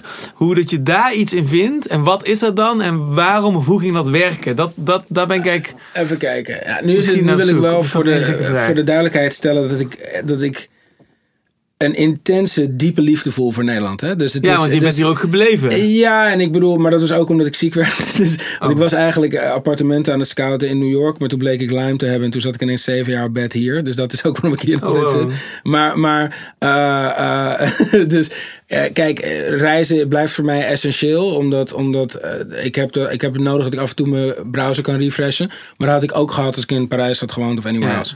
Ehm, ehm, en ik vind Amsterdam, waar ik woon, een ongelofelijke stad. Met een zonnetje erop is het undefeated. Ik heb fucking 55 landen gezien of zo. En het is easily... Met een zonnetje erop is de beste plek op aarde. Dus eh, eh, laat ik dat voorop stellen. Want ik wil niet overkomen als iemand die gewoon zit te bitchen over Nederland. Want ik vind het... Ik vind een aantal Nederlandse culturele wapenfeiten eh, ontzettend bewonderenswaardig. En ik denk dat de hele wereld dat ze moeten toepassen. Dat was mijn disclaimer, Ja, jongens. maar goed, ik bedoel, je hoeft mij echt niet uit te leggen, want ik vind Nederland wel echt hoekig. Of, ik bedoel, eh, je denkt af en toe gewoon van waar is die diepe liefde voor cultuur of voor kunst of voor Ja, eh, maar dat is, dingen kijk, maar wat je dus krijgt van het Calvinisme is dat losgaan mag dat dus alleen maar als het uniform is. Dus zeg maar, als we allemaal oranje dragen, dan mogen we met z'n allen, of Sensation White of zo, dan gaan we met z'n allen in het wit en dan mogen we los.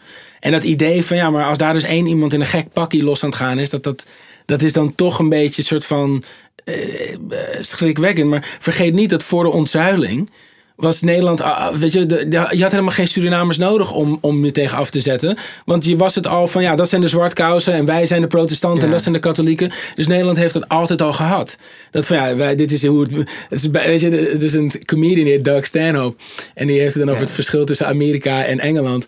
En dan zegt hij op papen van, where are you from? Across the street, fuck across the street, weet je wel. Nou, dat idee van, zelfs tegenover de overkant van de straat is gewoon de enemy. ja, Eh, d- dat, eh, die dat verdeling soort- weer, hè? Die verdeling en, en dat, dat beschermen van, van je stukje zit daar heel erg in. En, en dan, en dan is, is de uiting wordt dan, wordt dan vaak heel uniform.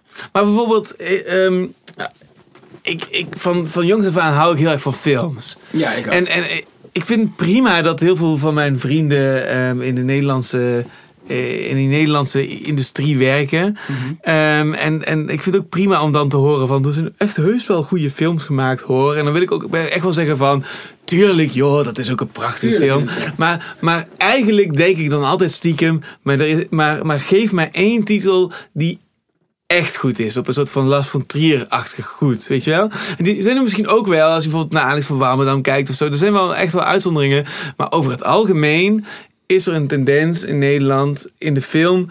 dat het, het een beetje dat, dat middenstroompje heen gaat. Een beetje kalme, saaie, suffe cinema. En dus dat vind ik dus... eh, dat, dat, dat, dat bedoel ik dan met dat Nederland ook een beetje Calvinistisch is. Ja, dat nou, heb je is- ook een beetje in de muziek eh 100 scene. procent. En dan heb je ook een beetje in, nou... eh, Het is conservatief en reactief. ja, sim, ja en, en- dus snap je, dus ik- nogmaals, dus, dus hier zijn dan mijn disclaimers. Ik ken zoveel mensen die in de cultuur werken, dat ik ook altijd geneigd ben om, om dan een beetje zo schouderklopje achter te zeggen van nee, tuurlijk, er worden ook hartstikke mooie dingen gemaakt. Maar dan stiekem denk ik van ja, maar ik, wat ik eigenlijk bedoel, zijn die dingen die echt goed zijn. Die gewoon Ja, maar als je... echt stootkracht hebben. En, en ik denk dat, dat ik dat bedoel met dat, je, dat ik een half woord genoeg heb dat Nederland iets inhoudt. Iets Nou ja, kijk, laten we wel zijn. Nederland begon pas te schrijven over mij als artiest. En mij als artiest te erkennen nadat Amerika, Canada, Engeland, Zuid-Afrika, eh, eh, Australië, Oostenrijk, Scandinavië, Duitsland en Japan over me hadden geschreven. En toen zeiden ze, nou, dit is toch best Jotem. Ja. Toen ik denk, ja, waar, waarom herken je niet dat er gewoon iets stofs Ja, gaande is? precies. En het is ook dat Nemo profeta in patria, hè? dat niemand is profeet in vaderland. Ja. Dat is ook dat ding. Maar eh, dus, dus ik herken dat allemaal wel. En ik heb, als ik heel eerlijk ben, ik ben veel te eerlijk in deze podcast, maar dan, dan heb ik ook wel echt daar frustraties over gekend. Bijvoorbeeld, mijn grootste song, of de grootste song van Pete Philly en Perquisite, is Mystery Repeats. De reden dat dat de grootste song is, is omdat ze de vier, vijf andere songs daarvoor, die eigenlijk hits waren bij de mensen, en toen had je nog dat internet streamen nog niet. Dat werd gewoon dan niet op de radio gedraaid. Ja. En die zeiden, ja, dit kan toch echt niet? Dan denk ik, ja, maar als BBC mij kan draaien, hoezo kunnen jullie me dan niet draaien? Als Studio Brussel of, of Frankrijk of UFM in, in Duitsland, als ik in Australië op, op J-radio word gedraaid, hoezo kunnen jullie mij niet draaien? En dus, dus, maar wat je daarvan krijgt is, kijk, er is natuurlijk ook het ding is, is dat, is dat deze plek bestaat ook bij de gratie van een bepaald soort eh, eh, het conserveren van. Maar ik, als maker, en we zijn beide makers, dus dat, dit is een totally gedeelde frustratie natuurlijk, is, is het ding, ja, je verlangt naar progressie. Je verlangt naar het volgende ding. Je verlangt naar iets uitdagends. Maar als kunst bestaat bij de gratie van subsidies en zo. En je moet een subsidieplan opschrijven. Ja. En dat moet dan herkend worden als iets wat kan werken. Of wat een kunstzinnige waarde zou moeten hebben. Ja, dan kom je natuurlijk. Laat ik het zo stellen. Als Pharrell uit Doetinchem was gekomen. hadden we nooit van die guy gehoord. Nee, en, en, maar. Daarom heb ik ook gewoon ben ik over de wereld gaan toeren. En Nee, ik, dus- denk, dus- ik denk nu met jou praat, denk ik, Nederland is gewoon een soort van, eh, zo, als op een metaforische term uit te drukken, is gewoon een extreem goed gelegen Airbnb. eh, locatie, locatie waar je met z'n allen zit, Mhm. zodat je een eindje verder in de stad gaat feesten en dan ga je weer terugkeren naar die Airbnb-locatie. Ja, zo. ik was laatst dat is Nederland. Het is gewoon een heel handige hideout of zo. Maar Ja. het is niet in zichzelf, maar dan in, in die Airbnb hangen dan geen interessante dingen of zo. Ik bedoel, Ja, je, moet, je, moet van- je, je moet je, je input haal je wel ergens anders vandaan. Ja, en, en- Als maker en als schrijver, denk ik. En, ehm, Denk ik. Ik kan me best wel voorstellen dat dat, dat best wel eh, surreal is. Dat Nederland dan ja, dat Nederland dat niet oppikt. Terwijl de. de Nou, uiteindelijk wel. Maar echt Ja. tegen de tijd dat je had zeg maar de oor van Duitsland. Ik, ben, ik weet niet, eh, ze- something muziek, ik weet niet meer. Zo'n, en die had, had eh, wij waren, Piet Philip Quiz, het Mystery Repeats album, was het eerste niet-rock album dat die krant in Duitsland ooit, en ook eerste niet-Amerikaanse of Duitse album ooit, dat ze hadden gezegd, dit is dus het beste album van het jaar. En dat was, een, dat was huge, weet je wel. En ehm, dus wat wij op Papert aan het doen waren, was al die internationale wapenfeiten weer teruggooien naar Nederland. En zeggen, kijk, dit is wel waardevol. Maar ja, het is, ik bedoel, ehm, ik ben nu, de jongen die nu voor je zit, is een hele rustige, gebalanceerde jongen, getrouwd met een kind onderweg. Maar ik was, toen was ik furieus. Ik had zoiets van, ja, what the fuck. Ook omdat er bewijs was. Dus alle zalen in Nederland waren uitverkocht. Nog steeds, als ik, ik was dan, ik was jaren weg met Lime. En dan doe ik een show in de Melkweg. En dat is dan nou, niet gepromoot. Ik ben niet op radio of tv of wat dan ook. En dan gewoon zo 1500 man die gewoon in een week een ticket kopen en daar gewoon staan. En dan elke keer als ik dan een, weer een gesprek heb met een, een business component die dan zegt: ja, maar wat is het haakje? Ja. Wat is het haakje? Wat, eh, ja, nou, het feit dat allemaal mensen het al willen checken, is dat niet genoeg haakje? Ja. En, en het is ook een beetje dat. Kijk, ik denk dat de frustratie van makers in het algemeen dus in Nederland kan zijn dat als er niet, als er niet, als de intrinsieke waarde niet herkend wordt. Dus het bestaat alleen bij de gratie van verhalen en promotie en andere mensen die zeggen dat het tof is, maar er is hier niet een bepaald soort oog voor is dit waardevol of niet. ja. Eh, ja, dan loop je dus altijd achter de feiten aan. En dan is dus je, je, je, je totale popcultuur is niet zo progressief als dat het is in Engeland of Duitsland of Frankrijk of in, in Amerika of Canada of anywhere else. Want Ja. daar, eh, weet je wel. Nou, Ik heb nog nooit in Nederland iemand ontmoet waarvan ik vind dat die, da- dat, die, dat die dat vak uitoefent en dat ook echt op een goede manier doet. Of ik bedoel, misschien zeg ik dat nu, nu is het niet eens mijn ego aan het woord. Nooit of altijd. Ja. Eh, ik, nu herken ik het. Ja. Nee, laat ik het anders formuleren. Ik, ja, ik heb dan ook eh, in die subsidiewereld eh, rondgekeken. En ik heb dus niet de indruk dat dat beo- ooit beoordeeld wordt door mensen die dat kunnen beoordelen. Of dat talent kunnen herkennen. Ja, ja, dat is, En ehm, ja, ja, dus, daar ja, dus, dus ik, ik, ja, ik heb Nederland in die zin gewoon afgeschreven, zeg maar. Nederland is gewoon een, een incapabel land op dat level. En, maar, hier, maar hier is ook een quote. Ja. voor je van James Baldwin, een van mijn favoriete schrijvers. En die zegt: Every writer, I suppose, feels that the world he was born into is nothing less than a conspiracy against him cultivating his own art. Dus het is ook inherent aan het zijn van een maker. Ja. Dat, dat bestaat bij de gratie van wrijving. Dat je denkt, ja, deze plek moet gewoon kapot. Het moet gewoon uit de weg. Het zit in de weg. Je hebt niet door hoe tof het is. Ja. En maar de- die wrijving creëert ook kunst. Nee, Want tuurlijk, dat- dat is als ik in de. States ben. Ik was dan bijvoorbeeld in de States was ik, was ik aan het schrijven. Eh, was ik country liedjes aan het schrijven. Vind ik ook heel leuk namelijk. En eh, in Nashville. En toen was daar ook iemand die dan zei van ja, maar jij hebt dan zo helemaal de wereld kunnen toeren. Maar hier in Amerika moet je eerst eh, dan zo aan zijn in Nashville. En dan moet je aan zijn in, in, in, in de staat eh, Tennessee. En dan hopelijk kan je doorbreken aan de coast. En het is allemaal gedoe hier. En, en die zat daarover het soort van te zeuren. Toen zei ik, ja, maar ja, ik moet eerst aan zijn in tien andere landen. Voordat Nederland zegt, oh, dit is waardevol.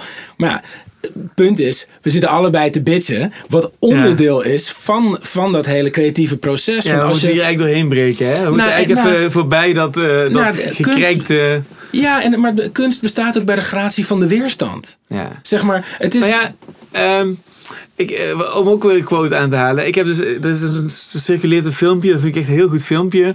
eh, van ehm, Frank Zappa, die dan het heeft over eh, de muziekindustrie in de jaren 60. En hij zei van, van, ja, wat er zo goed was in de jaren 60 en de jaren 70, is, er zit er zo'n dikke man met een sigaar. En die zegt van, eh, nou, ik weet niet wat het is, maar laten we het de kans geven. ja, ja, ja. En, eh, en, en hij zegt, daar, daar heeft de muziekindustrie heel veel profijt van gehad. Dat die mensen dus niet de pretentie hadden om te weten wat goed is en wat niet goed is. Maar gewoon strooiden met geld, zodat er iets zou plakken, iets zou... zeg maar. ja, inderdaad. En dan heb je twintig of dertig initiatieven en dan zijn er twee goed. En zo bloeit er iets. Hè? Ja. En wat er veranderd is, is dat er op een gegeven moment een of andere hipster tussen gaat zitten. Die met een soort vingerspitsengevoel. Zo van, Ja. ik weet wat goed is. Of ik weet wat, weet je, en dat Ja. zit ook in dat hele, in dat systeem vertakt. Van, dus, dus, dus als je zegt van, je moet subsidieaanvragen schrijven of plannen maken. Of het moet er op papier goed uitzien. Dan, dan daar zit een pretentie in dat je dus kan beoordelen of iets goed is of niet goed is. Terwijl Ja. je moet juist niet van tevoren beoordelen of iets goed is of niet goed is. Maar je moet ehm, weten waar je dat geld heen moet strooien. En eh, ook een beetje random daarin zijn. Ja. En kansen creëren en mogelijkheden creëren. En zeker als je, kijkt, als je kijkt naar hoeveel subsidie er gaat naar weet ik veel bloembollen en oorlog. Ja. En, als, en je kijkt dan naar hoe fucking weinig er in cultuur wordt gestopt. Eh, Ik geloof dat het 0,3% is van het totale budget. Ja, het is heel weinig. Dat ja. ik denk van ja, dan, dan ten eerste maakt die 0,3 1%, why not? Ja. En, en kijk, ik denk dat, dat, dat je ook een onderscheid moet maken tussen ben jij een maker die een commercieel idee heeft en, en, en iets in de markt wil zetten. Nou, als je zo'n soort maker bent en die heb je, dan moet je gewoon een, een, gewoon een super dope businessplan hebben. En dan moet het ook onderzocht worden, niet door ambtenaren, maar door mensen die weten van business. En als je een kunstenaar bent die zegt, ja, ik ben van plan een nieuwe stroming op te zetten. Ik heb namelijk een beeld waarvan ik zie dat niemand anders dat heeft. Dan moet er daarnaar gekeken worden door mensen die dat goed kunnen cureren. Maar die zouden eigenlijk dat al moeten vieren voor het feit dat dat de ambitie is. Maar ja, in, in, in dit soort verlangens eh, wordt de communicatie al vals. Want je, dat is die pretentie waar je het over hebt. Dus dat is, dat is uitdagend. En tegelijkertijd, kijk, wat je zei over Nederland. Van Nederland is een soort van heel fijn dorp waar je af en toe even van weg moet en feest in het andere dorp en terugkomen. Uh, ja, maar wel echt het fijnste dorp. Want het is ook, je kan hier opladen en ruimte geven aan je brein om te creëren. Uh, op een manier die. Bijvoorbeeld, dit is een goed voorbeeld. Dus al mijn werk tot nog toe is Engelstalig. Um, nou, Nederlanders zijn best uh, goed gebackt in Engels, maar niet al mijn poëzie en niet alle soort van uh, uh, de meer subtiele beeldspraken zo zullen misschien gepakt worden door iemand die gewoon naar een festival gaat en mij daar ziet performen. Dus ik heb moeten performen op een manier dat je gewoon, ook al deed het in het Hongaars, je gaat gewoon blijven wegkomen van die show. Nou, als je die show dan vervolgens doet in Londen of LA of in Austin of in Cape Town of in Sydney, gewoon plekken waar Engels wordt gesproken, de level van explosie die je daarmee genereert, omdat je dus, want mijn teksten zijn ook nog eens best wel gewoon uh, reflectief en introspectief en het is allemaal best wel onderzoekend en heel Ah, dit klinkt fucking pretentieus, maar ik ga toch zeggen integer. Het komt heel erg vanuit een, vanuit een authentieke plek. Maar als je dat doet met ook nog eens een dijk van een show, omdat anders, nee, ja, omdat je Nederlanders wel een beetje uit de klei moet trekken. Uh, ik denk wat ik probeer te zeggen is dat het feit dat je hier een beetje moet struggelen, maakt je ook beter. Het enige ding is, is en daar had ik het laatst met mijn vrouw over, is dat soms voelt het ook, uh, kan het voelen alsof je. Um, je zit hier in een, een, een vals uithoudingsvermogen te kweken. Dus bijvoorbeeld, eh, een vriend van mij was de manager van Nas Barkley. Kan je dat nog herinneren? Crazy, dat weet je wel. Nou, die had een vriendinnetje uit Engeland en die was in Amsterdam komen wonen. Zij kwam in Amsterdam. En dit was echt, denk ik, drie kwart jaar nadat Crazy, de grootste hit op aarde op dat moment, kwam die hier en zei hey jongens, ik ben zo en zo en ik ben de manager van Nas Barkley en de manager van deze gasten. Ik wil aan de slag hier. En Nederland zei, nou en? We don't give a shit. En had gewoon drie jaar geen werk. Hij, was, hij ging bijna helemaal, ging helemaal kapot. Omdat hij hier zat voor de liefde. En hij dacht, nou, ik ben zo tof, ik kan hier aan de slag. En het feit dat die credits niet uitmaken voor zo iemand in deze markt. En dat heb je dus ook in de kunst. Ja, dat is een, een struggle waar ik denk menig uh, Nederlander die niet in dit vak zit, die weten dat niet. Maar dat is wel echt, daar, daar moet je zo'n dikke huid voor hebben. Uh, dat, ik denk dan meteen, dat kan ook alleen in Nederland. ja, van who cares? ik kan al deze dingen. Ja, ik ben de beste jong, ik kan het beste jong leren van iedereen. Ja, nou ja, goed, wij vinden circus helemaal niet leuk. Dus nou en. Weet je wel, zoiets is het. En... Uh, maar ja, weet je wel, doesn't kill you makes you stronger. En, en, en, en bijvoorbeeld als ik dan werk in plekken als uh, Zweden, uh, om te schrijven bijvoorbeeld in studiosessies.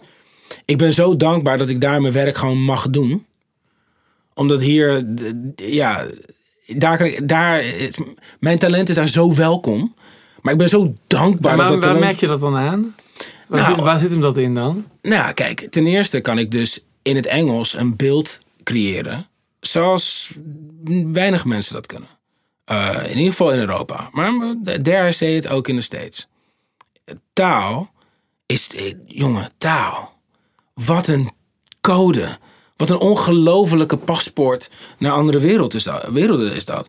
Dus ik, ik hou er zoveel van.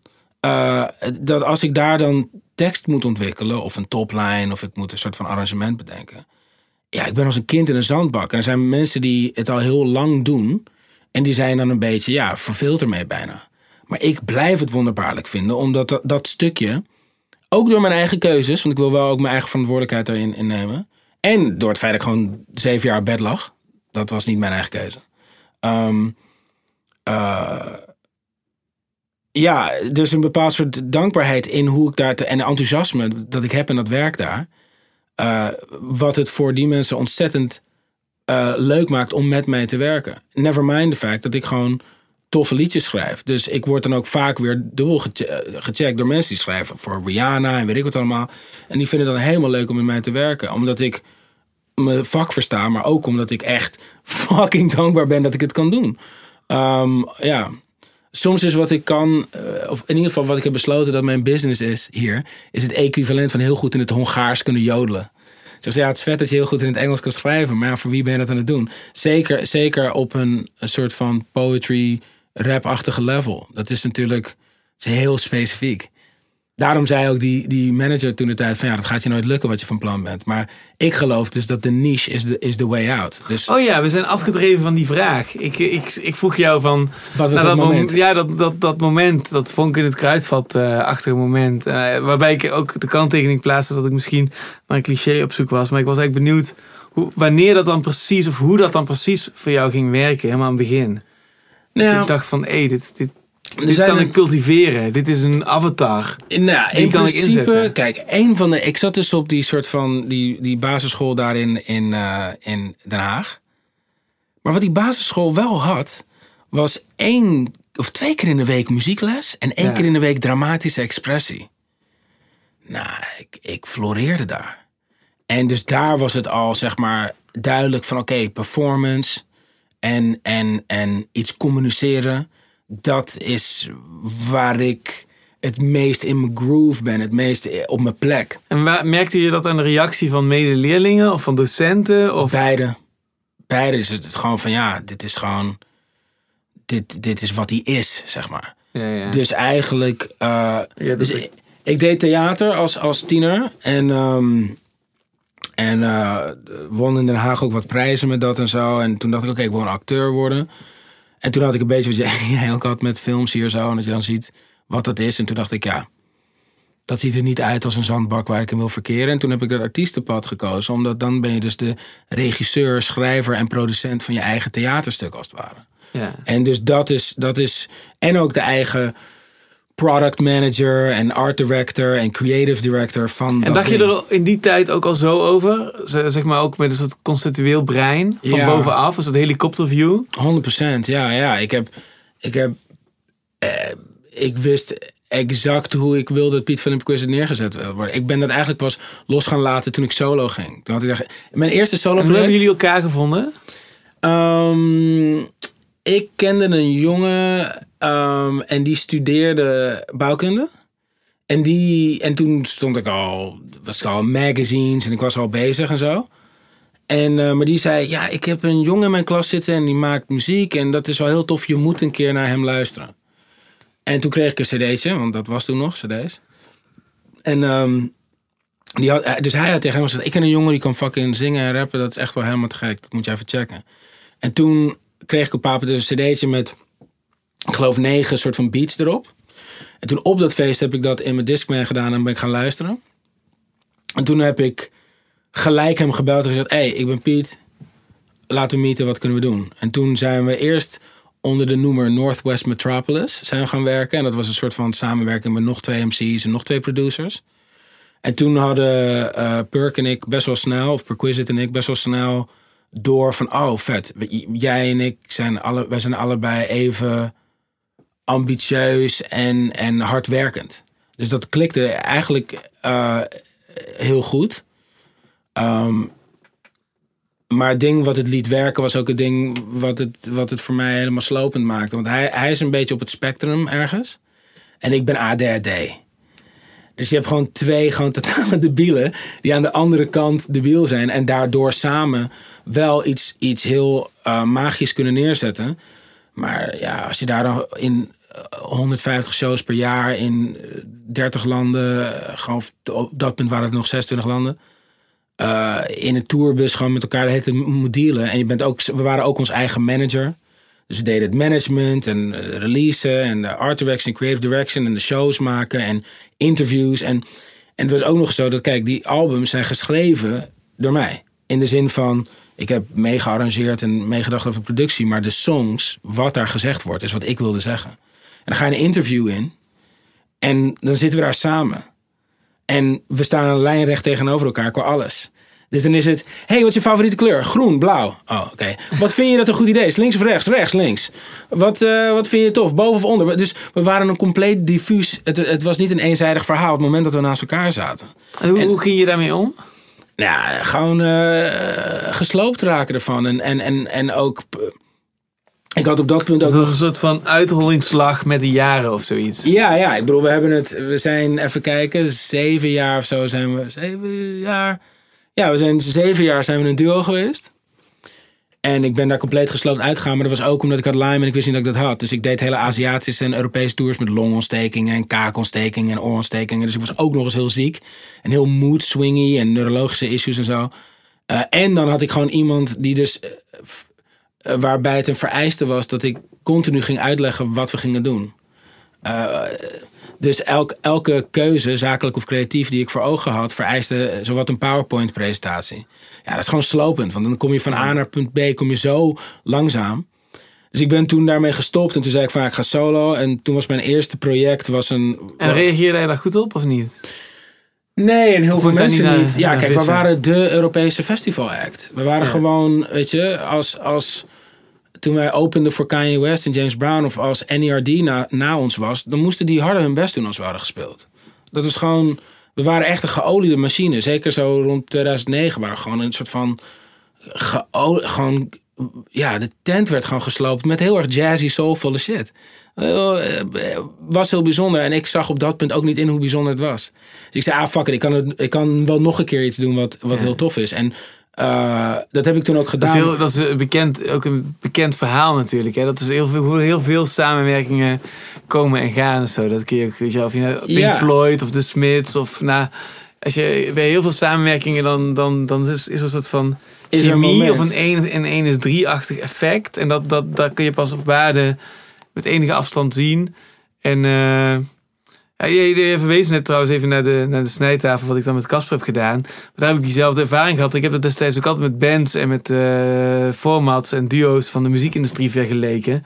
En toen dacht ik ook al van, van ja, maar als, als, we dat, als we daar ooit mee stoppen, dan, gaan we, dan pas ga je het effect zien van. Dus ik, ik herken die mechanismen heel erg. Op een andere schaal misschien, een, in een heel andere soort samenwerking. Maar, maar daar zitten ook universele dingen in. Hè? Dus hoe je, hoe je samenwerkt en hoe dat opgetild wordt. En hoe je dan je hand kan overspelen misschien? Of zeg je ook een beetje van... Nee, ja, kijk, even, ik was, je, even zo van, nou, ik begin het wel even opnieuw. Ik begin het opnieuw en waar ik, waar ik geen rekening mee heb gehouden... is dat ik had dat vertrouwen, maar heel veel anderen niet. En die hebben natuurlijk nodig. Dus als iedereen heeft ingekocht op jou als duo... en je gaat solo... en zeggen, oh, maar we hebben al ingekocht op duo. We, we, we, we, hebben al besloten dat dat is wat het, wat het waardevol maakt. Maar wat het waardevol maakt, is dat daar gewoon een creatief in zit... namelijk ik en niet, eh, daarmee bedoel ik dus niet te zeggen dat, dat zijn creatieve input niet waardevol is. Ja. Maar er zit gewoon een creative hier die toffe dingen doet. En nu, nu, nu komt dan e-, eindelijk ook weer onze kapitalisme-analyse van pas. Hè? Want dat zijn vaak mensen uh, die je nu over hebt, die, die, die, die geven die kansen omdat ze een win-win zien. Of een soort van in die, in die karmische uitwisseling. Ja. Van zoals die oude culturen dat deden. Van jij geeft iets van jezelf en zij geven iets van. van, van, van weet je wel, en zo, zo, zo zijn ook heel veel mensen invested in, in een duo dat muziek maakt. Omdat ze daar een beeld of een projectie Beeld van hebben. hebben, ja. Van dit is dat en ik geef dat en ik haal dat eruit. En, in soort, Ja, en, en, en, en als dat verandert, dan, dan is dat. Dan is, dan is dat dat, dan kan jouw authentieke kern wel dezelfde zijn gebleven, maar het hele idee wat mensen daarin leggen is veranderd. ja, 100%. Toch? Maar ik moet zeggen. zie jij dat? Er zijn heel veel. Ik ben bijvoorbeeld de solo-shows die ik in Europa hebben gedaan, verkochten meer tickets dan, dan de duo-shows. Dus er zijn ook gewoon mensen die het tof vinden wat ik doe, regardless van of ik met een banjo daar sta Nee, of een orkest. Dus dat is er ook. Alleen wat ik achteraf bekeken. Ja, en dit slaat over dat conservatieve markt waar we het een beetje eerder over hadden. Mijn eerste solo-project was, was. Ik was de eerste artiest wereldwijd met een eigen app. Dus dit was in 2010 of zo. En er was een, een app en, en, en elke week kwam er dan een song uit en die kon je gratis downloaden via die app en al deze stuff. En ik begon het op de maandag, dat Kanye West zijn Good Fridays begon op vrijdag. Dus we hadden allebei hetzelfde idee. En, ehm, en voor mij ging dat project over van oké, hoe kunnen we het canvas wat internet heet interessanter benaderen als artiesten. Dus het heeft ook internationale communicatie awards gewonnen en weet ik wat allemaal. Maar als dan de pers schrijft, Piet Philly released gratis mp3'tjes. Dan is eigenlijk wat ik aan het doen ben, wordt een beetje gemist. En de, de vormgeving van die site en die app heeft Pharrell drie jaar later eigenlijk gekopieerd voor zijn 24 Hours of Happy. En eh, ehm, dat benoem ik alleen maar om te zeggen dat ik heb eigenlijk gewoon hele dure research en development gedaan voor andere artiesten. En dat heeft wel ook te maken met dat ik, wou- ik wou verder. Ik had zoiets van ja, ik, dat ik überhaupt twee hele albums heb gemaakt als Piet Philip Quist is al heel veel. Want ik wil gewoon verder. Ik wil het volgende ding onderzoeken. En ergens ook ben ik ook pas net wakker geworden uit uh, de zelf opgelegde nachtmerrie van dat ik niet verder zou kunnen. En dat slaat op waar we het net over hadden. Dat idee van ja, het is gewoon, uh, hè, het is niet echt aan of zo, of het werkt niet hier of zo, dat idee. Of de, de subsidie is, wordt gek gedaan, of de markt is raar, of het is, er wordt, er wordt ergens niet op gemikt waarvan ik het zie. En dan is het van ja, maar dan is het ook aan jou om daarop te mikken. En ik heb best wel lang. En hoe heb je dat doorbroken? Ik heb het doorbroken door het echt te lang het niet leuk te hebben gehad als maker. Dat ik dacht van oké, ik vind dit niet leuk meer. En de reden dat ik een maker ben geworden is voor de diversiteit. Dus als ik kijk naar wat ik doe, weet je, ik, ik, ik produceer uh, muziek voor film en tv. Ik schrijf liedjes voor, weet ik veel, uh, vorige week nog voor een Britse R&B zangeres. En dan schrijf ik een liedje voor, voor, doe ik een pitch voor een of andere Amerikaanse serie. Voor een liedje die ze nodig hebben in een scène. Um, maar dan word ik ook soms gevraagd om te spreken of een lezing te geven of uh, te coachen. Uh, en ik ben nu dan de stem van Seat. Dat doe ik dan ook. Of ik was de stem van de Hartstichting en zo. Dus dat is waarom ik dit artiest zijn leuk vind. Omdat ik heb, weet je wel, we hadden het net over acteren. Als je mij slecht wil zien acteren, dan moet je, dan moet je mij gaan opzoeken in Flikken Maastricht. Uh, daar heb ik een keer een rolletje in gespeeld. En we hadden het over dat ding van kwaliteit. Hè? Van waarom heeft iets kwaliteit of niet? En dus ik kan me herinneren, we, we gingen zo die eerste keer die scène draaien. En, uh, nou, en ik was eigenlijk, ik had de karakter een beetje onderzocht, maar ik dacht, ik kan hem ook nog wel vinden terwijl ik hem speel. Want ik had hem nog niet met iemand gespeeld. Is helemaal niet zoals bij theater repetitie of zo. Het is hier zijn de teksten en dan gaan we doen. Dan was er gewoon één keer werd het gedraaid. Ze ze, cool, hebben we, we gaan door. Toen heb ik echt gesmeekt, please, please, kunnen we nog een take doen. Maar toen werd het mij ook duidelijk waarom er een verschil is tussen Nederlandse content en Amerikaanse. Bijvoorbeeld, als Martin Scorsese een film draait, dan doen ze eerst maanden repeteren alsof het theater is. En dan laten ze dus ook improvisaties toe. En op een bepaald moment monteren ze dat vast. En dan gaan ze met dat gaan ze die film draaien. Ja, ja daar krijg je ongelofelijke films van. Ja. Weet je wel, ik zat toevallig gisteravond... De, Ja, bij die standaard heb ik het dan over inderdaad. Dus ik, maar dat is niet fair, want het is natuurlijk ook een markt van 300 miljoen man. Ja, het is niet fair, maar... maar dus je kan het in, om ja, te vergelijken. Dus, neem me dan vergelijk het dat met Lars van Trier, omdat Lars van Trier uit Denemarken komt. En Denemarken is ongeveer even... dan Nederland. Ja, of vergelijkbaar met Nederland qua cultuurbudget. Dus, dus ik vind Denemarken heel goed vergelijkingsmateriaal. En die, die, Lars van Trier is wereldberoemd met zijn films, omdat hij goede films maakt. Ja, fair En als je dus naar zijn vroege werk kijkt, we zaten laatst die serie van hem te kijken... Uh, ik ben de naam kwijt, maar dat gaat over een ziekenhuis. Een ziekenhuis hij heeft een ziekenhuisserie gemaakt nog voor die Dogma-films. Totaal geflipte serie, maar heel erg goed meteen al. Je ziet gewoon zo ontzettend dat rauwe, pure talent van hem. En dan heeft hij zo een hele pathetische, hoogdravige ziekenhuis-soapachtige serie. Je zit er toch helemaal in, helemaal mee te leven. En aan het einde van die aflevering komt hij met zo'n soort met een soort sardonisch glimlachje van... Uh, nou, uh, hebben we toch even een spannende serie gezien, hè mensen? En dan gaat hij wat spoilers geven voor de volgende aflevering. En uh, zo. En het is hele rare postmoderne trucs die hij dan toepast of zo. Mhm. Dat talent spat gewoon van, de, van het scherm af. En dan denk ik, als ik dat zit te kijken... dan is hij nog best wel jong. Dan denk je gewoon van, ja, hier zijn wel mensen die dat zien en dat een kans geven. En dan uiteindelijk kan hij dus gaan hoogvliegen. En dat is Denemarken, snap je? en dan kun je dus gaan werken volgens die principes die jij nu beschrijft, waar je uiteindelijk zo, zoals Scorsese gaat maken. Dat je echt gewoon als maker gaat excelleren in waar je goed in bent. Maar ja, dat wil je toch? We zitten ook wat dat betreft cultureel gezien in een hele gekke sandwich. Want als je kijkt naar Scandinavië boven ons en je kijkt naar België onder ons en je kijkt dan wat daar vandaan komt. Qua bijvoorbeeld een, een België heeft hele goede muziek zien, toch? Ongelooflijk, ja. En maar als Stromae, again, uit Alkmaar was gekomen, we never would have heard it. en wat men niet weet over Stromae, die inmiddels gewoon miljoenen naar België heeft gebracht qua inkomen is dat die jongen heeft iets van vijf jaar lang heeft hij op een ding wat wij hier in Nederland ook hadden. Dat heette de WIC. Ken je nog? Ja, klopt. Ja. Wet voor kunstenaars. gehad. Juist, oké. nou, dus dat, dat heeft hij iets van vijf jaar lang gehad. Terwijl hij aan het ontwikkelen was wat hij wilde doen. En dan komt daar een Stromae uit. Of andere vrienden van mij, je hebt een band die heet De Staat. Ja. Nou, die hebben toen een miljoen euro subsidie gekregen. Een fantastische band. Hele, eh, I really love those guys. Ik heb ook echt, ik heb zoveel muziek gemaakt, jongen. Ik heb ook een hele EP met hem liggen. Die ligt daar gewoon ergens nog. Anyway, maar uh, Toren van de Staat, shout-out. Maar eh, de, de staat kreeg toen een miljoen euro Ja, subsidie. dus voor alle bouwde stellingen die ik heb, heb ik ook altijd uitzonderingen. Hè? En Ja, als ik zeg, alle je- muziek in Nederland is... Of ja, wa- wat is nou echt goed? Dan heb ik ook, ook altijd iets als een staat in mijn hoofd die ik dan weer echt goed vind inderdaad. Dus in die zin geldt ook altijd wel. uitzonderingen. En, en, maar de grap is, die krijgen dan een miljoen euro subsidie. En dan hoorde ik juist uit de muziek- en kunstenaarshoek ontzettend veel kritiek. Ja, waarom krijgen zij een miljoen? Ja. Nou, ten eerste omdat ze dus kennelijk weten hoe je subsidie moet aanvragen. Ja. Ten tweede ging het over, er zit een heel, heel educatief component in en weet ik wat allemaal. Ehm, en also, als je een miljoen stopt in de staat, hou je er 10 miljoen uit. Als je een miljoen stopt in Piet Philly, hou je er 10 miljoen uit. I'm telling you. Ik heb ontzettend veel geld uit het buitenland naar Nederland gebracht. Snap je ik bedoel? Dus, dus het ding is, is dat, dat... En dat, daarin ben ik het ook wel met je eens. Dat ik denk van ja, als je dus gewoon als maatschappij de bals hebt om de Lars van Triers... Bijvoorbeeld, weet je wat voor mij echt een... een, een, een- nog steeds een soort van... een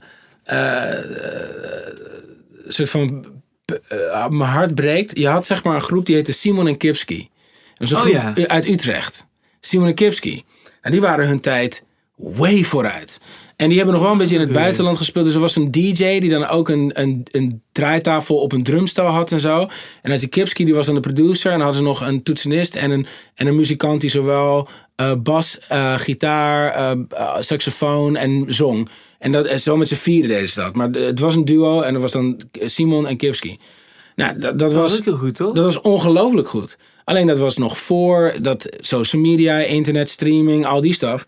En, en dus die hebben dat dan, dan net niet gehaald. En ik denk dan, ja, als er toen vanuit Nederland was gezegd: wacht even, er is iets heel bijzonders gaande hier.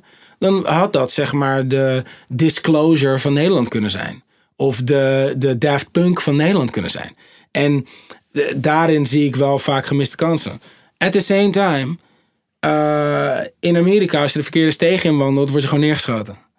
Dus, eh, en de reden dat ik dat noem is, elke plek heeft zijn prijs voor wat je draagt om het te kunnen Ja. doen. En de Nederlandse eh, prijs is best wel een eentje die, die ik in ieder geval bereid ben te betalen, omdat ik ook gewoon inzie dat het is niet zo dat ik ben inmiddels wel, Nederland doet niet expres, en dan heb ik niet eens over Nederland, maar dan eigenlijk hoe de industrie wordt gerund, dat is niet expres duf. Dat is gewoon wat zij denken dat men wilt. En Ja. ik denk dat kunst en, en ook commercie gaat altijd mis als je werkt op die manier. Als je denkt, dit is wat de mensen willen. Nee, als jij helemaal doet wat jij wil, dat vanuit een authentieke plek, jongen, dan kunnen er ongelofelijke dingen gebeuren. En de- ik ben daar een, een voorbeeld van in mijn carrière, maar daar hebben we heel veel voorbeelden van. Al die Nederlandse house DJ's die de hele wereld over knallen. En, en, en zelfs die, wat is die, ehm, die Strauss guy, ik vergeet wat is zijn naam. ehm, weet niet. ja, met het orkest. eh, Ik vergeet. hij doet Oh, ik het weet eh, Ja, je bedoelt ehm André Rieu. Rieu. Nou, eh, het is gewoon een guy die wilde dat doen. Die had er goed businessplan voor. Nou, dat, dat, dat blaast gewoon. Dus Ja. het, het kan wel. Maar ja, je moet gewoon eh, ja, bereid zijn om gewoon daar doorheen te knagen of zo. Ik vind het grappig als, als, je, als je zo aan het vertellen bent. Ja. Dan, ehm, dan heb je, ja, je, je kan het makkelijk praten en ook Mhm. makkelijk, je bent ook makkelijk in, ja, gewoon eh, schaamteloos, ehm, ja, enthousiast zijn over, over succes, wat Ameri- Amerikaans is. Maar in Nederland is het echt nat dan, zeg maar. Ja, En dan ben ik benieuwd hoe, hoe, hoe dat, hoe dat, eh, hoe dat, ja, hoe, nee, ik, je dat ik doet, denk dat het essentieel is voor een mens om zichzelf te vieren. ja. Want als jij het niet doet, wie de fuck gaat het doen? Dus als jij jezelf niet viert, als jij jezelf niet ziet zitten, als jij niet vindt dat jij er mag zijn, dan what the fuck is the point? Waarom zou je nog opstaan in de ochtend? En ik denk dat het ook zo is dat mensen die dat doen, zoals ik en zoals Kanye en zoals eh, andere rappers en zo, het is ook een soort van compensatie. Als ik, het is Want in juist, Nederland is het echt toch eh, een soort van. Dat stuit dat op weerstand, toch? Of Ja, niet? omdat, kijk, het wordt gelezen als, als arrogantie en het wordt gelezen als iemand die denkt dat hij beter is dan anderen. Maar de kans is vele malen groter dat die persoon denkt dat hij niet beter is dan anderen, juist minder is dan anderen. En dit roept ter compensatie van. En dat is ook, ik werk aan mijn zelfvertrouwen. Dus ik oog soms voor sommige mensen als heel, vol met zelfvertrouwen, maar ik werk daaraan. Dat is echt een practice. Ik moet eraan werken. Ik heb jaren eraan moeten werken om te vinden dat ik er mag zijn. Dus, dus en dat heeft ook bestaan bij de gratie van Ja. dat ik zeg, ik ben niet tof. Ik ben de allertofste. Nou, en, en dat is een heel Amerikaans, een heel erg hip-hop gegeven. En dat stuit mensen tegen de borst. Ehm, maar dat is ook, denk ik, omdat er een beetje een. Er, er heerst een idee in heel Noordwest-Europa dat. Dat als jij jouw licht schijnt, dat dat zou afdoen aan een ander om zijn licht te schijnen. Terwijl Amerikanen geloven dat dat juist een uitnodiging is dat jij jouw licht kan schijnen. Ja. Maar hier is het even dimmen, letterlijk. Zo even terug met dat. hè. We worden een beetje ongemakkelijk al het licht van jou. Terwijl ik denk, ja, maar hoezo zie je dat niet als een uitnodiging om te denken, hé, hey, om in de spiegel te kijken en te zeggen, ah, ik ben eigenlijk best goed bezig hier. je hoeft alleen maar naar de sterren te kijken om te zien dat er echt plek genoeg is voor alle sterren inderdaad. Hè? 100%. En, en, en, ik, en ik denk dat ik. Ik eh, ik weiger te participeren in, in uitingen van angst. Ik heb Ja. daar gewoon geen zin in. Ongeacht of dat een, aan de een of de andere kant van het politieke spectrum is. Of, dat- ik doe dat gewoon niet. Ik, ik heb er gewoon geen zin in. Ook omdat ik heb genoeg angst gekend. Ik had een fucking hele carrière. Ik was over de hele wereld aan het toeren. Toen lag ik ineens op bed. Met een ziekte die niet erkend wordt. Waar niks van werd vergoed. Ik ben in een diep dal geflikkerd met dat. En het duurde niet één jaar of twee jaar. Dat was zeven jaar van die shit. Dat doet iets met je swag. Ja. Dat doet iets met je zelfvertrouwen. Ik heb moeten werken om dat weer te moeten vinden. En tegelijkertijd heeft die humbling, dat, dat, dat, dat, die, de soort nederigheid die dat jou eh, geeft, heeft ook wonderen gedaan voor, voor mijn eh, kunnen om te relativeren. En, en, en, en ja, en om ook minder gewoon zo. eh, ja, Ik moet, ik, moet, ik moet, terwijl je dit aan het vertellen bent, moet ik denken aan een uitspraak. ehm, nou, misschien heb ik hem al eerder geciteerd, want ik haal hem vaak aan in gesprekken. Maar je hebt die, die, ehm, die film, eh, of ja, die filmmaker Francis Ford Coppola. En die, Ja. dit is een making-of van die eh, film Apocalypse Now van hem. ja En dan eh, zegt Heart hij- of Darkness. Ja, dat is echt een geweldige film. En dan zegt hij op een gegeven moment ook van, ja, je moet, je moet van 1000 euro, moet je, of van 1000 dollar moet je ermee omgaan alsof het 10.000 dollar is, want dan wordt het ook 10.000 dollar. 100%. En dat is een beetje de, de attitude waarmee je ook praat, toch? Dus ja, ja maar van- ik geloof er 100% dus je, je, je, je formuleert met alles wat je formuleert, formuleer je een stippenlijn in de verte, wat jouw nabije toekomst is. En dan beweeg je richting die stippenlijn. Ja. En uiteindelijk word je dat sterrenbeeld in de verte of zo. Zo, 100%. zo, zo, zo hoor ik het een beetje. Klopt Ja, dat? Hip-hop is in principe een motivational speaking tape op een beat. En, eh, en die motivational speaking om jezelf te motiveren Ja. naar voren te bewegen. Ja, als ik, als ik naar. naar Kun, je dat, kun je dat meer toelichten? Ik ben benieuwd. Hoe je Nou dat... ja, kijk, ik, ik denk dat, dat, dat hoe we naar voren gaan in het leven bestaat bij de gratie van wat je jezelf voorstelt. En je moet een voorstelling hebben van waar je straks komt te staan als je ergens naartoe wilt. En, en eh, dat is de practice, dat is het werk. En dus bijvoorbeeld eh, globaal toeren en zo was gewoon iets wat ik voor ogen had. Ik zag van oké, ik ga gewoon al die fucking podia in tweeën breken. En, je moet ook, en ik was ook al 19 hè, toen ik dat dacht. Dus ik was ook een stuk... eh, ik was wel een bit much toen. Het hoort ook bij die leeftijd. Hoort er helemaal bij, dacht ik dus ook toen ik 19 was. Ja, Dus van gewoon, ik ga, er- ik ga gewoon ass kicken. Ik ga gewoon what we doing? En, en, ehm, ehm, en ik denk ook dat, kijk, weet je, de reden dat er, nu ga ik even iets religieus zeggen. De reden dat de Bijbel natuurlijk, dat begint ergens met van, eerst was er het woord. En in principe is een, is een, een woord, is een intentie verpakt in geluid waarmee je realiteit creëert. Dat is hoe dat werkt. Dus als jij zegt, ik ben alles wat erachter komt, alles wat erachter komt, moet je goed over nadenken. Want als daar, als daar iets in zit wat niet trouw is aan wie je eigenlijk bent, dan zorgt dat voor, voor ontzettende erosie op de ziel en, en, en, en, een, en een verbrokkeling van je pad. Nou ja, ik, di- dit wat wij nu doen, die podcastvorm. Voor mij is elke zin, ehm, nu je het over woorden hebt. Dus dan, ik, in mijn hoofd is, is er, eh, laten we zeggen, water met tegels waar je op springt. En bij elke tegel zie ik pas de volgende tegel. En zo maak ik... Zo, dus ik zie niet eh, op een conceptueel level de hele zin vormen. Maar ik... En dat... Ik heb op andere manieren, maar misschien op vergelijkbare manieren zoals jij dat met hiphop, eh, met hiphop hebt gedaan, heb ik geleerd om mijn intuïtie te trainen en mijn improvisatievermogen te trainen. En eh, allerlei andere dingen die, daar, die daaraan verwant zijn. En op die manier. Dus nu heb ik nog steeds. Ik heb nog steeds die punt wel in de gaten. Ik weet dat die punt nog niet is geweest. En dat dit een Mhm. lange zin aan het worden is.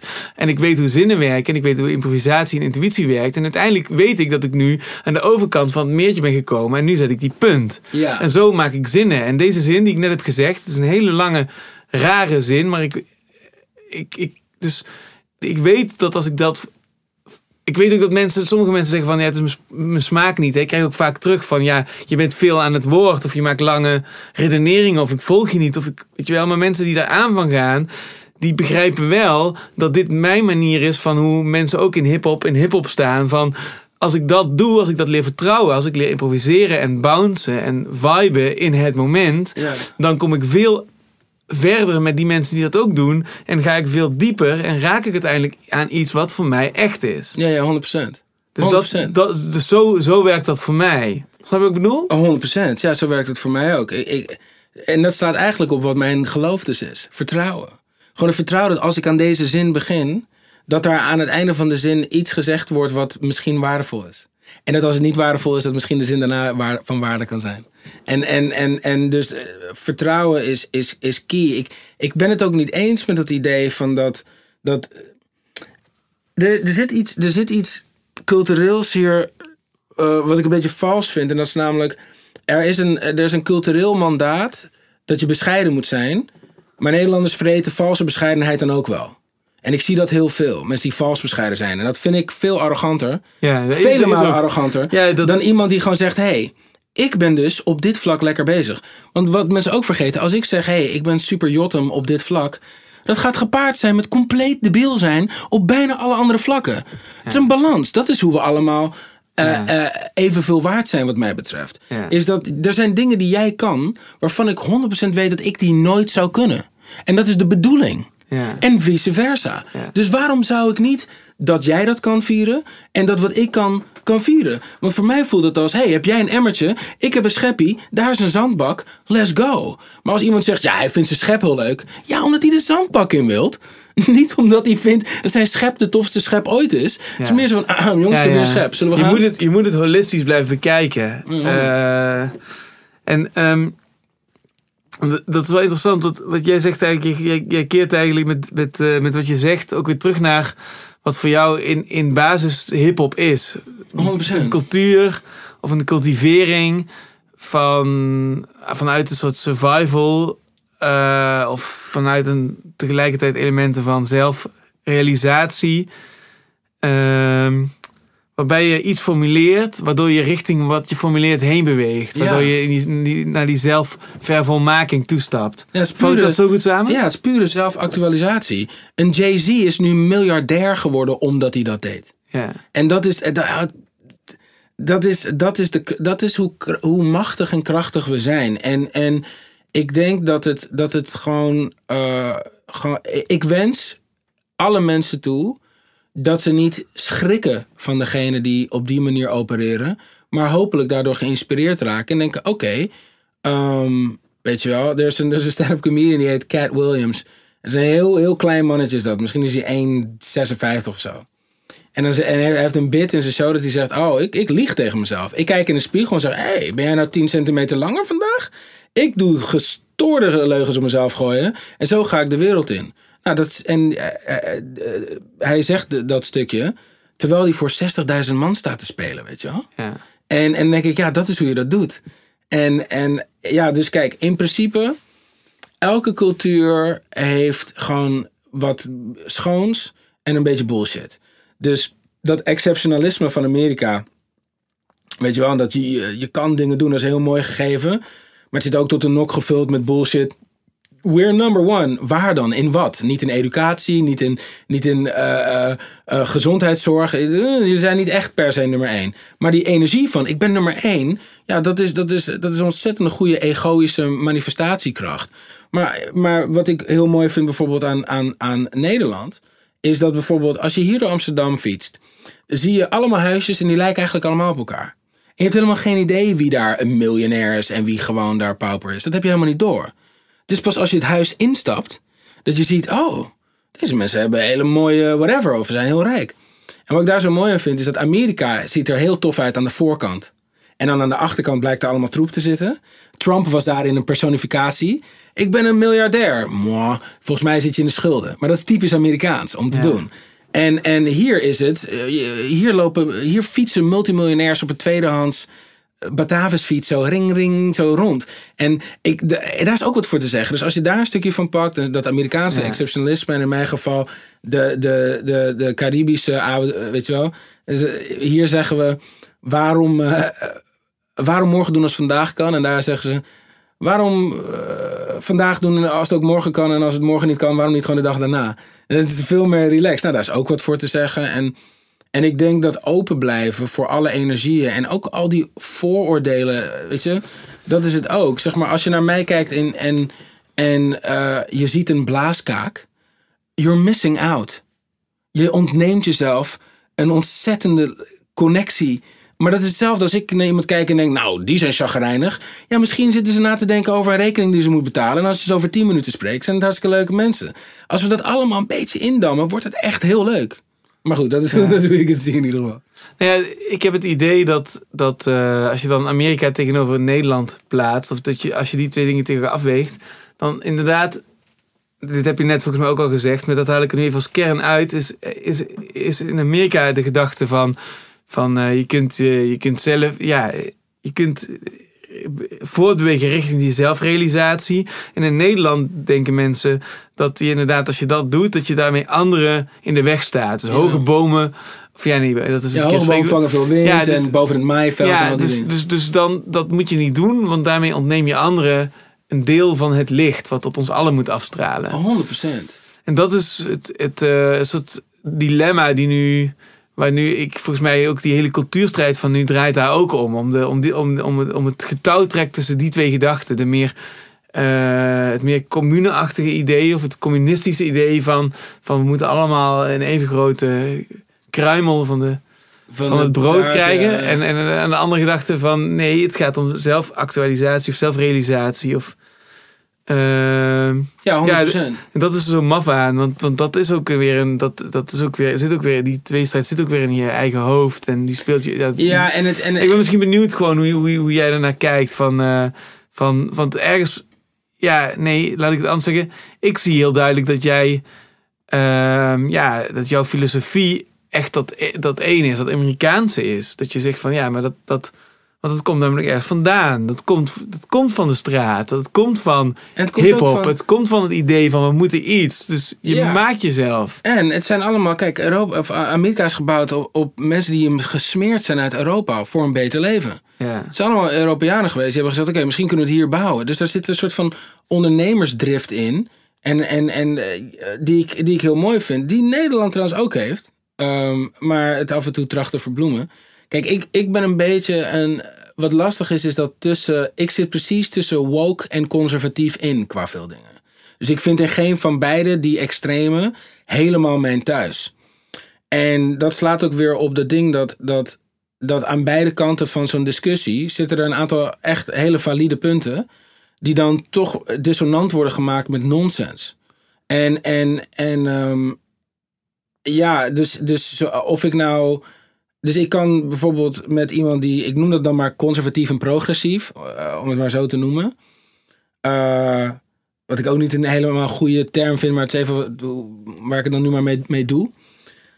Maar soms ben ik dan met een conservatief iemand aan het babbelen. En dan denk ik, ja, dat, is, dat zijn goede punten. En dan gaat er op een punten komt er toch een soort van eh, racistisch soort van element. En denk ik, ja, maar wacht even. Er zijn wat dingen waarnaar gekeken moet worden voordat je die assumpties kan maken.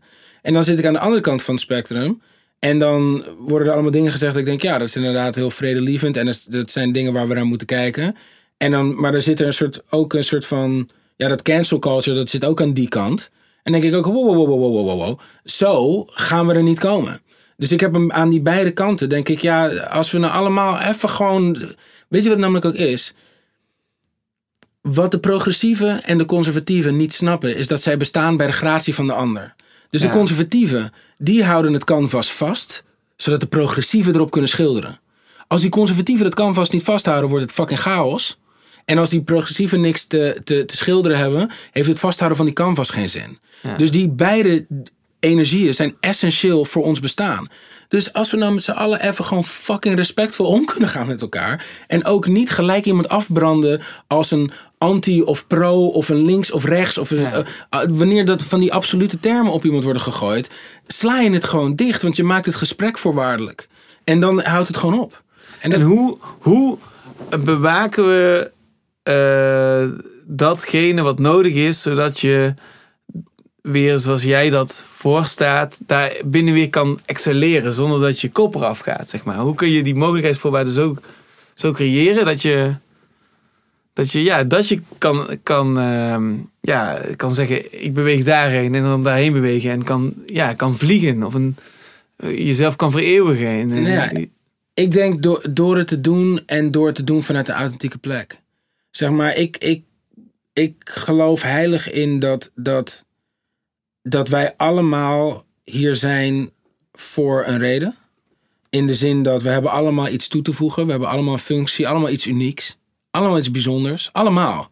Ook de mensen die denken, ja, ik ben helemaal niet creatief. Bullshit. Wij zijn hier allemaal creatief. Allemaal hier om iets te creëren. Of het nou leven is, of kinderen, of, of een nieuwe manier om je accounting te doen, of een liedje. Dat maakt allemaal niet uit. Dat, dat zijn we allemaal voor.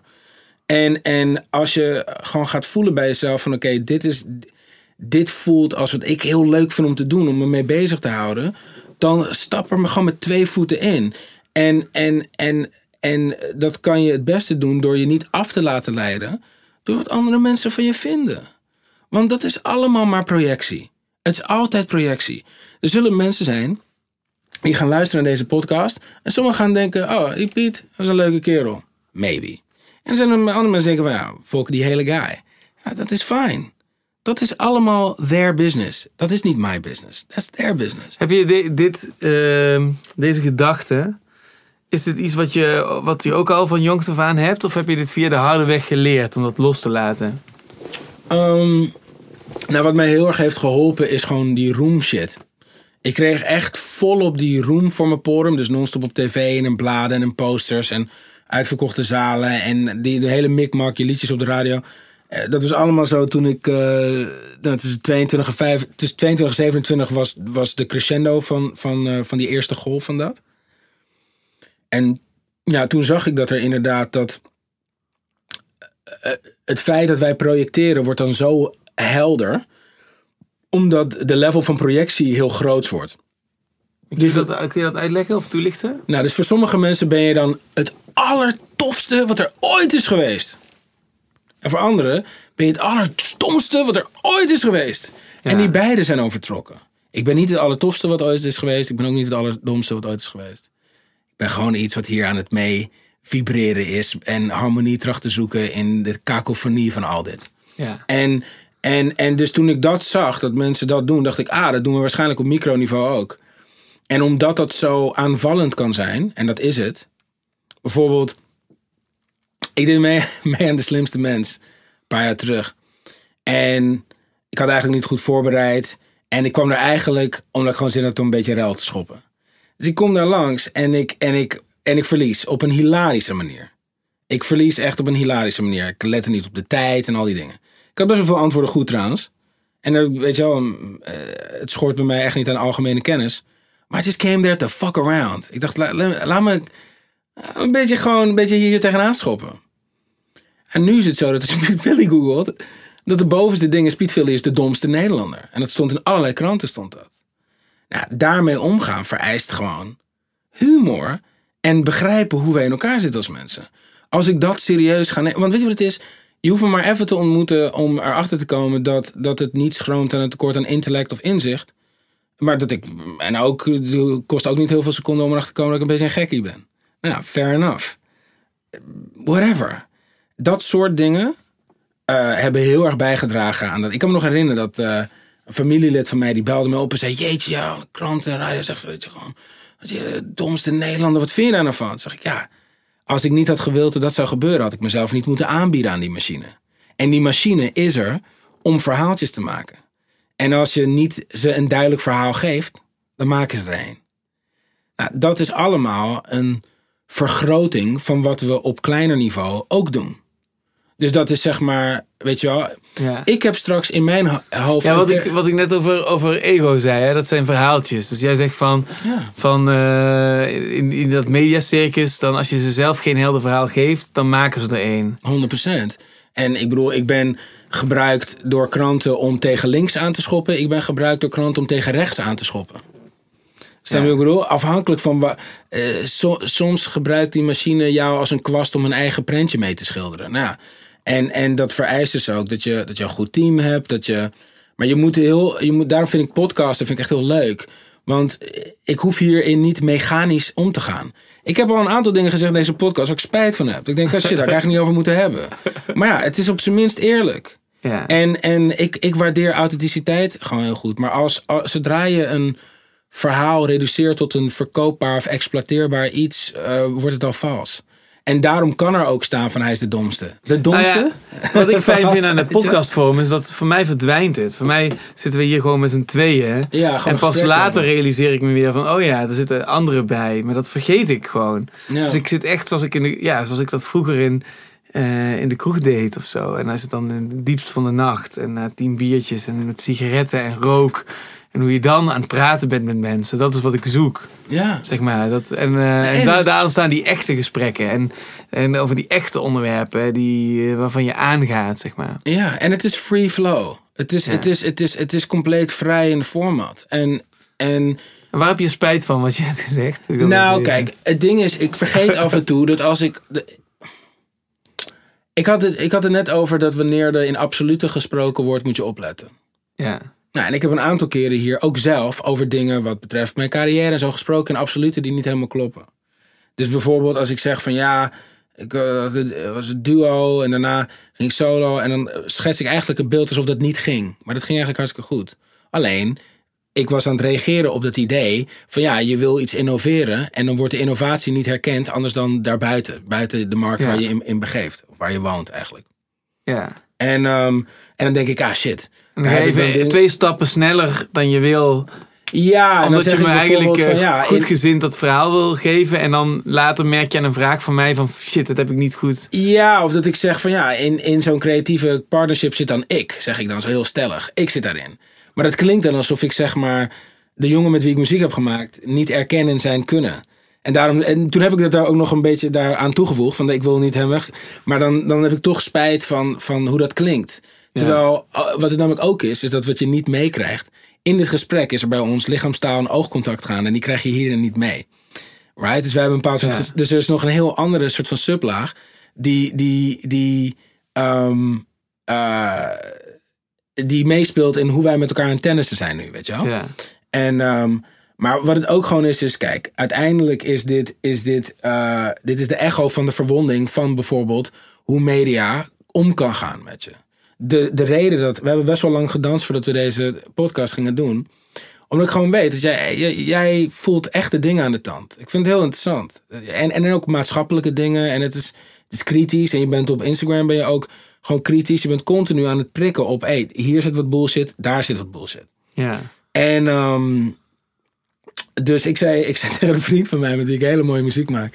Zei ik van, eh het is echt een ongelooflijk getalenteerde guy deze guy. Hij- zijn talent maakt me echt boos. Het is niet normaal. Hij is zo, zo getalenteerd. Een hele mooie vent. En hij luistert steadily naar jouw podcast. Dus ik zei, ik ga, ik ga bij Michiel langs, ga op zijn podcast en zo. En hij zei, oh, je moet je oppassen. Want hij kent mij. Ik ben super open. En ik vind het helemaal niet erg om het verkeerd te hebben met iets. Maar als je dat vastlegt, dan. dan ehm, en zeker in een wereld met zoveel content dat mensen snippets eruit halen en daar dan het hele verhaal uit extraheren, is eigenlijk podcasting iets doodengs. Eigenlijk. Afhankelijk van wat je agenda is. En mijn agenda is nu just to live, dus daarom zit ik hier en het is fijn. Maar ik heb het bijvoorbeeld gezien met Joe Rogan. Joe Rogan, daar is 100.000 uur aan materiaal van hem sprekend. Hij is een democratische, linkse, pro-Bernie rakker. Maar omdat hij er eigenlijk uitziet als een Trumper, wordt hij gewoon door de media daar gewoon weggezet als een soort van rechtse conspiracy gestoorde. Omdat hij iets heeft gezegd over hoe je eh, corona kan bestrijden. wat niet paste in het verhaal wat ze aan het verkopen waren. Ja. En dan wordt hij gewoon zo op zo'n vuurstapel geflikkerd. En iedereen die dan dus niet de moeite neemt om zeg maar die uren te checken. En wie de fuck heeft daar nou tijd voor? Neemt het dan aan voor waar? Ik zal je eens wel vertellen. Ik moest eh, deze eh, twee weken geleden optreden in Mechelen. Ehm, en dat doe ik altijd met, met een gezelschap van theatermakers. Een wisselende samenstelling. En dan komen we één dag bij elkaar en dan werken we die dag samen. Dus het is altijd een beetje random. En ik maak dan PowerPoint-presentaties, een beetje in, ja, in de geest van wat ik ook hier doe. Ehm, dus dat is een soort van kritische reflectie of zo. En dus in dit geval ging het over, ehm, over Amber Heard en, eh, en, ehm, en Johnny Depp. Dus ik haal ook vanzelfsprekend Joe Rogan aan. En, ehm, en dat doe ik in de context van dat ik probeer dan ergens iets te verklaren ehm, op het podium over waarom iedereen het daar dan deze maand over heeft. En dan zie ik ergens een antwoord in. ja, dat er behoefte is aan iets van tegengeluid op dat MeToo-verhaal. Omdat ik dan denk, dat is heel erg geprepte, geprepareerde, simplistische eh, moraliteit die ons door de strot wordt geduwd. En op het moment dat dat binnenste buiten wordt gekeerd, wordt het dan mensen enthousiast. Want die denken, hè, hè, eindelijk. Ik dacht vijf jaar dat we gek waren. Maar er is wel zuurstof. En er, eh, want er kan, kan, kan op allerlei manieren over nadenken. Dus dat, dat, dat, daarvoor heb ik dan even Joe Rogan nodig. Omdat ik dan kan, kan laten zien van, hij is iemand die inderdaad daar een vrije manier over nadenkt. En ik kom dus na afloop de kleedkamer binnen. En een van die Vlamingen met wie ik samenwerk, die zegt van... eh, Goh, interessant. eh, dan moet ik toch eens gaan checken dan. Die eh, Joe Rogan je het over had, die had er nog nooit van gehoord. Ik ken die helemaal niet. En, en die theatermaker die naast me staat, die zegt, hou zo. En ik, ik deins terug en ik zo van... Hoe bedoel je dat? Van houden zo. En toen, toen zei hij van ja, maar dat is toch een enge, eh rechtse, ra- racistische, nou, et cetera. Toen kwam dat riedeltje Ja. eruit. En toen gaf ik hem terug wat jij nu ook zegt. Van nee, volgens mij helemaal niet. Volgens- eh, ja, iedereen kan zien dat het, dat, dat, dat in tegendeel, dat het, Ja. Ehm, dat hij eh, ehm, nog eh, socia- eh, sociale voorzieningen nodig had eh, toen, hij, toen, zijn- toen hij jong was en zijn ouders arm waren. En dat hij op Bernie Sanders zou stemmen. En dat hij een comedian is. En dus vanzelfsprekend tot een overwegend links-progressief taartpunt behoort. Maar Ja. dat hij met iedereen praat en vrij open gesprekken voert.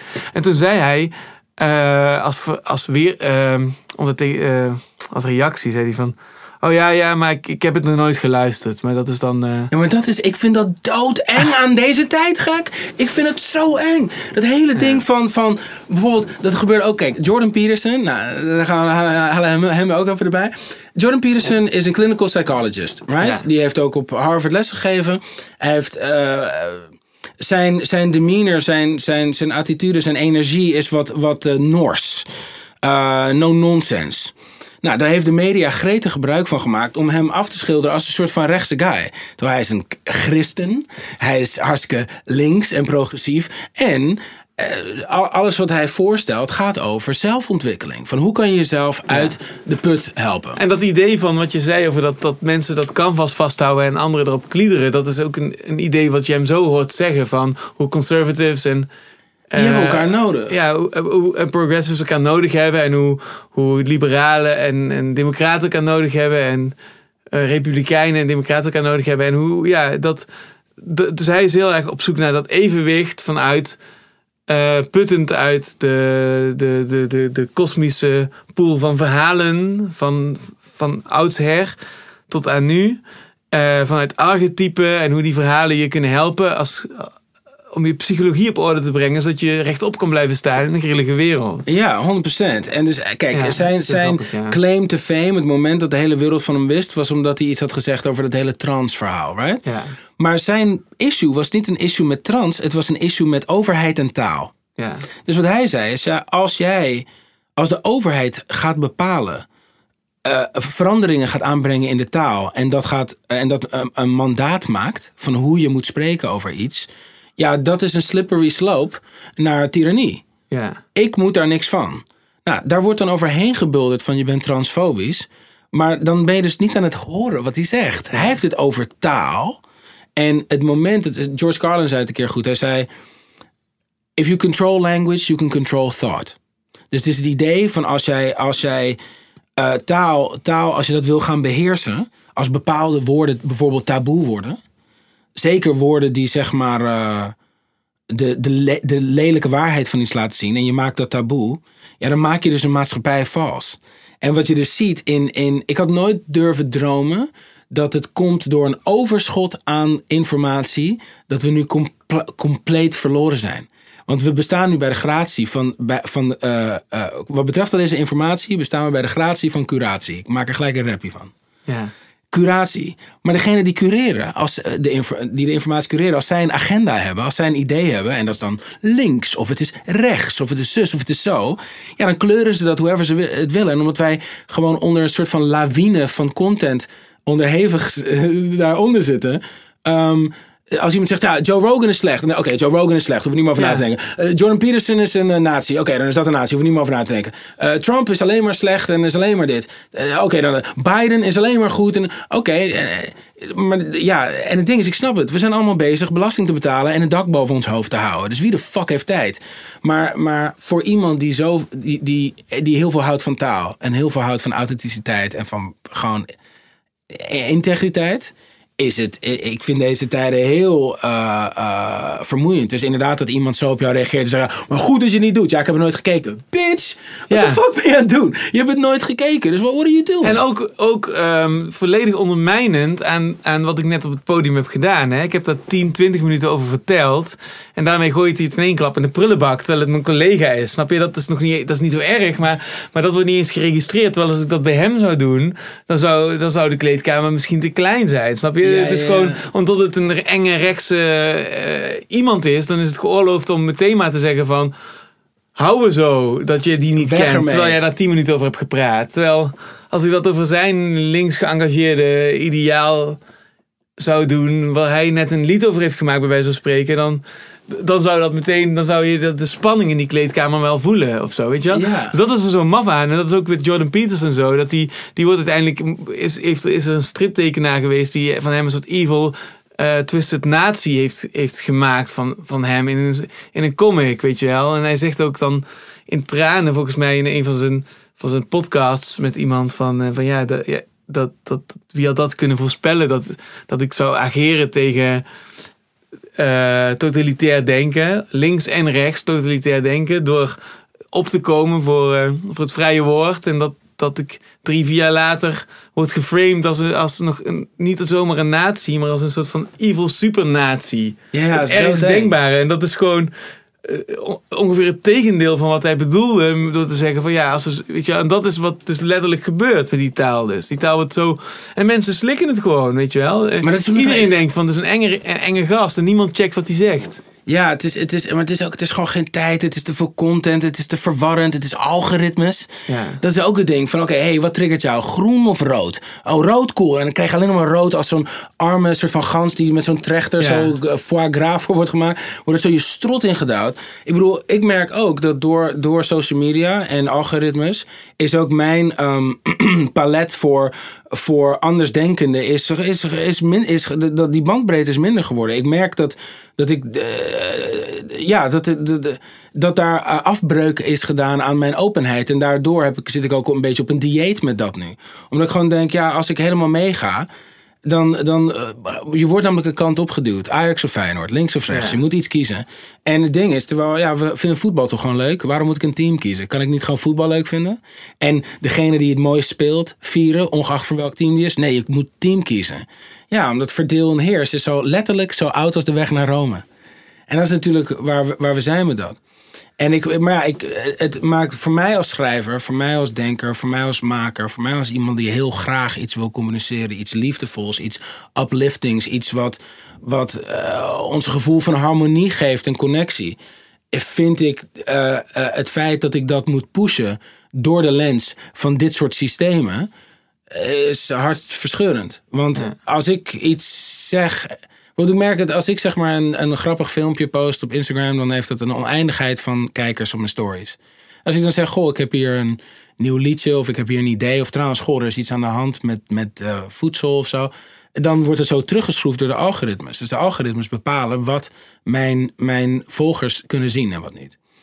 En als het dus, en wat we ook hebben gezien met, in deze jaren van COVID, is dat als er dan iets tussen zat wat dan niet meeging met wat, er, wat het mandaat was, en dan heb ik het niet eens over uh, vaccinmandaat, maar gewoon het mandaat van dit is juist en dit is onjuist, dan bestond dat niet. En wat je daarvan krijgt is een compleet verdeeld, uh, verdeelde maatschappij.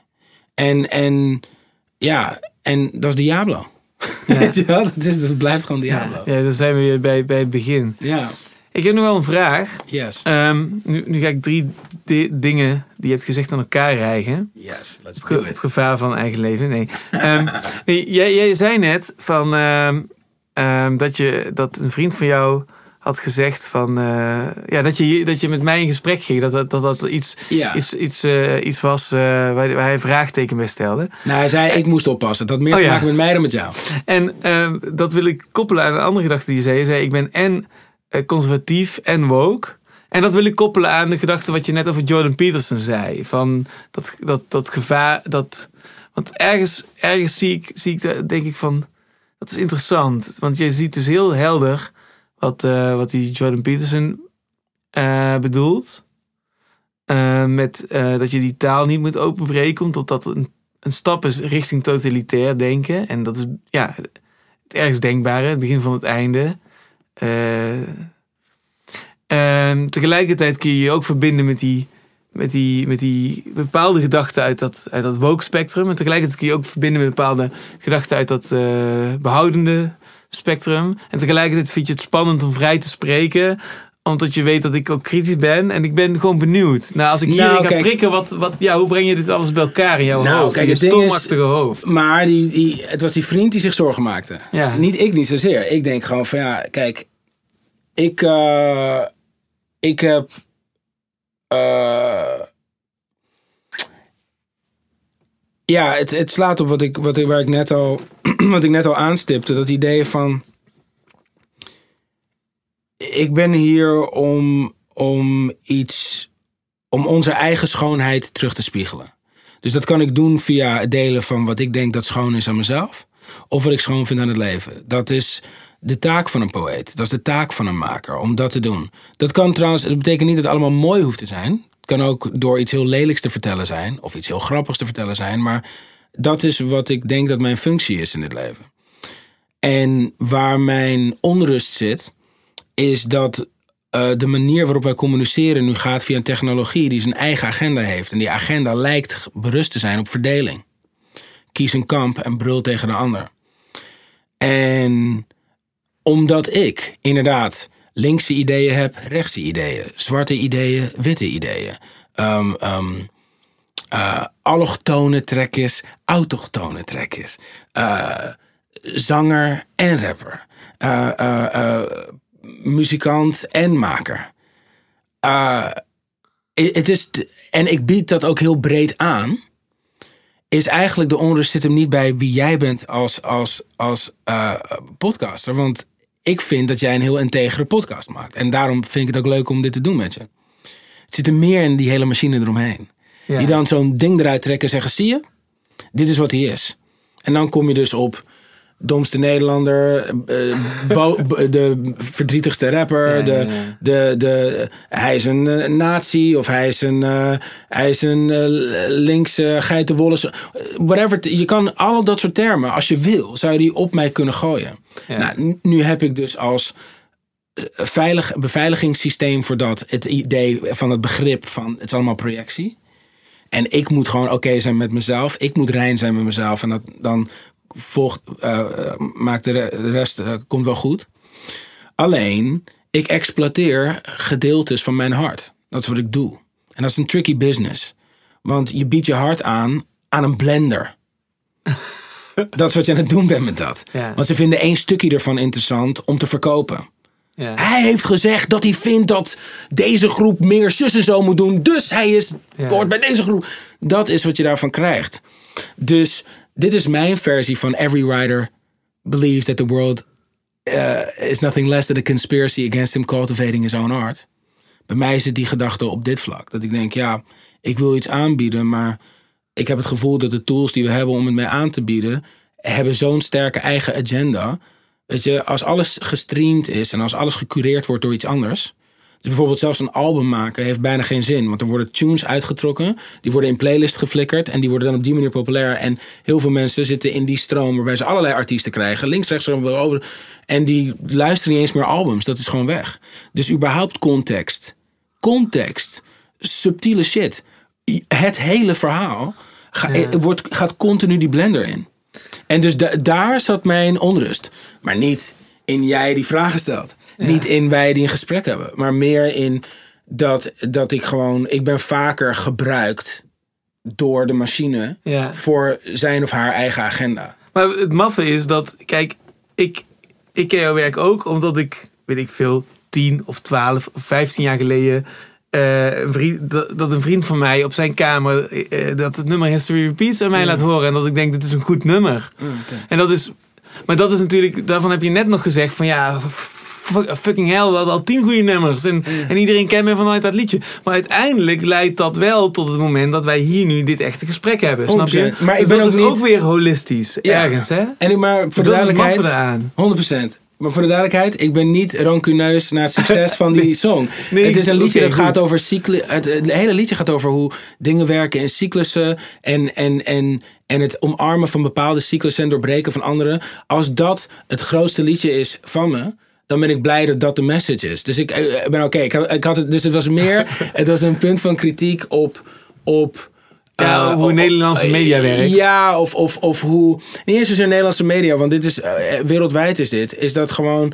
Er is heel veel kat uit de boom kijken met heel veel dingen. Als het gaat over je eigen hachje redden als curator. En dat is niet per se een Nederlands probleem. Dat is een, dat is een mondiaal probleem.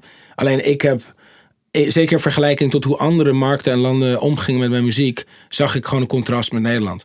Maar again, ik ben het ook weer aan het indekken, omdat ja, je kan dit eruit halen en dan zegt radio, ja, hij vindt ons niet leuk. Terwijl radio heeft uh, vorig jaar nog 18 weken lang een, een, een soort van duet die ik heb gedaan met Jean Gu op de radio gedaan. Dus die supporten me hartstikke. En dat is het ding. Politics is gewoon doodvermoeiend. Al die cancel culture, al deze shit is het politieke aspect van sociale omgang. Dus, en dus dat indekken en bepaalde dingen niet aanraken, omdat het dan op een bepaalde manier opge, uh, uh, ontvangen kan worden. En dat je daardoor de mogelijkheid om dat contact te maken misschien ontnomen kan worden. Omdat bepaalde curators zeggen: ja, hij is een nazi of hij is niet goed of whatever. Dat, dat eh, is vals. Het voelt een beetje. Eh, eh, je had, vroeger had je wat, dat, ze mensen zo in zo'n vulkaan flikkeren. Mensen. Ja. Uh, bloedoffers. Nou, de nieuwe versie van dat is, is zo'n Amber Heard die de blender ingaat. Niet geheel onterecht, want dat is best wel borderline en heftig wat zij heeft gedaan met Johnny Depp. aan de hand van wat ik ervan heb meegekregen. Maar ook die reactie denk ik, ja, dat hebben we ook niet nodig. Ja. maar dat is wat jij net ook al zei. Van dat is dan weer als antwoord op de MeToo-movement. Het is backlash van MeToo. Want als jij zegt believe all women. En Bill Burr heeft hier een fantastische bit over. Dat hij zegt really? All women? Alle 4 miljard? All women? En dat is het ding. Zeg maar het idee, het idee dat alle mannen of alle vrouwen een, een, een eenzijdig iets zijn, is natuurlijk gestoord. Maar het is, al op, het is op zich al gestoord dat, dat je een boodschap herhaalbaar kan maken die ontstaat in een soort van hashtag logica op Twitter. Want wat is een hashtag? Dat is gewoon een, een hekje met een woord eraan, zodat zodra je dat woord intypt, hij in een algoritme terechtkomt van een lijst van, van, van, van, van berichten die datzelfde hashtagje hebben gemaakt. Dus ja, dat, dat, zo is dat ontstaan als een soort shortcut op het vinden van associatieve betekenis. Uh, uh, sequenties. Ja, ja. Dus dat, er is gewoon, ja, je hebt gewoon dat, dat chaotische internet. En dan heb je het, iemand die bedenkt dan social media. En dan heb je een ander die bedenkt een andere vorm van social media. En uiteindelijk ontstaat het Twitter. En dan is, is ergens die logica ontstaat dan de gedachte van ja, zo kun je die, die onderwerpen of die thema's clusteren. Want dan, dan weten we een beetje beter wat er gaande is. Juist. En in die markt, in die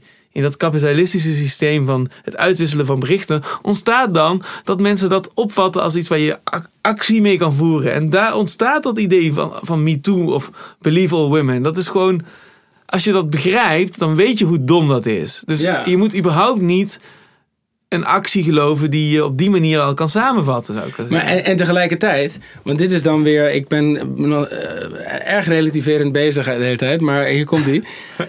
ik, zat in, eh, ik zat bij eh, een barber, daar ga ik eh om de zoveel tijd naartoe. En, ehm, en daar werd gesproken over de Nederlandse MeToo. Dus al die mensen bij dat, The- The Voice was toen in. in- ja. En dan hoor ik allemaal jongens zeggen, ja, die meiden die wilden gewoon wat en hadden toen spijt. En dat was gewoon de consensus daar. Ja. Nou, en dan breekt mijn hart. Want voor zo'n vrouw om naar voren te stappen en te zeggen: Yo, dit is mij overkomen. wanneer er helemaal geen voordeel whatsoever aan vasthangt. daar moet naar geluisterd worden. Moet naar geluisterd worden. However, iedereen die dat doet, per definitie accepteren als dit is de waarheid. dat is, een, dat is overdreven. Maar iedereen die zegt er is een grens overschreden bij mij en ik heb daar last van gehad, moet naar geluisterd worden. Man, vrouw, jong, oud, stadsplattelands, maakt geen moer uit. Dus, dus, dus ik snap de, het moraal. Er zit wel eh, eh, er zit iets, eh, er, er zit een moraal in of een, een ethiek waar ik, waar ik het mee eens ben. Maar dan wordt die uitvoering wordt dan gelijk weer zo debiel. Maar als je zegt believe all women, dan kan dus zeg maar zo'n vrouw die dan zo'n Johnny Depp zijn leven gewoon helemaal zuur maakt en dan besluit hem gewoon in, in de wereld te slingeren als een soort van eh, vrouwenmapper. Waar, terwijl al zijn exen ook zeggen: Wat? Allemaal mensen die jarenlang met hem zijn geweest. en Al die. Het waren ook vooral vrouwen trouwens. Die, die, die voor Johnny Depp en tegen Amber Heard waren. Dat waren ook vrouwen die zelf abuse hadden meegemaakt. Dus je ziet dan zeg maar dat. dat we worden eigenlijk met die brood en circus. worden we continu verleid tot toch dan zo'n kant kiezen en dan gaan brullen. Maar, maar, maar, maar ehm, wat is er aan de hand met een samenleving als de enige uitweg die je nog ziet het op Twitter slingeren is? Van je hele zielenroerselen, snap je? Nou, het is een impotente, het is Ik een bedoel, impotente maatschappij. Waarom, waarom ik zou willen dat, dat in de instituties waarbij ik betrokken ben, dat als daar iets zou spelen van die aard, dat daar gewoon intern meteen eh, een poging wordt gedaan om alle kaarten op tafel te leggen. Gewoon op een, wederom op een holistische manier. Ja. En dat daarmee omgegaan wordt. Niet vanuit wie is de beschuldigde en hoe lang krijgt die straf. Maar oké, kunnen we de mensen die betrokken zijn om een tafel krijgen. Zodat we daarover kunnen praten. Want er is iets aan de hand. En ik ben benieuwd hoe de ene het ervaren heeft. En ik ben ook benieuwd hoe de andere het ervaren heeft. En wat de perspectieven zijn. En eh, snap je? Dus je, je, het is, het is, eh, je laat zien dat een samenleving incompetent is om dat gesprek te voeren. Ja, ja, 100%. Het is, het is ook. ehm, eh, Frankie Boyle zei hier een keer iets slims over. Hij zei van. ehm, hij zei de reden dat, zeg maar, oké, dus je kan een grapje maken als, als comediant. En dan eh zeggen mensen, oh, daar mag je geen grapjes over maken. En het gaat over smaak. Maar omdat wij allemaal participeren in een maatschappij die continu oorlog voert en weet ik wat allemaal. Het is echt best wel heftig, deze maatschappij. Het is gewoon continu bommen droppen op plekken en het is best wel veel stuff going on. En wij participeren daarin mee door belasting te betalen en door, en, en door eh, weet ik veel, sportschoenen te kopen die dan zijn gemaakt door kids van vijf en zo. We doen er allemaal een soort van aan mee.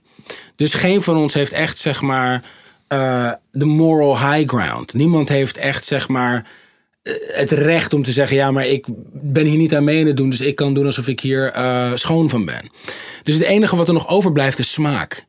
En dat is waar cancel culture en dit soort absoluten vandaan komt. Namelijk, je zegt gewoon van: dit mag allemaal niet. En dat is dan, en dit zouden we nooit moeten doen en toestaan. En op die manier definieer je jezelf. Maar dat is weer het ego die een identiteit kiest van: ik hoor, ik doe wel wat goed is.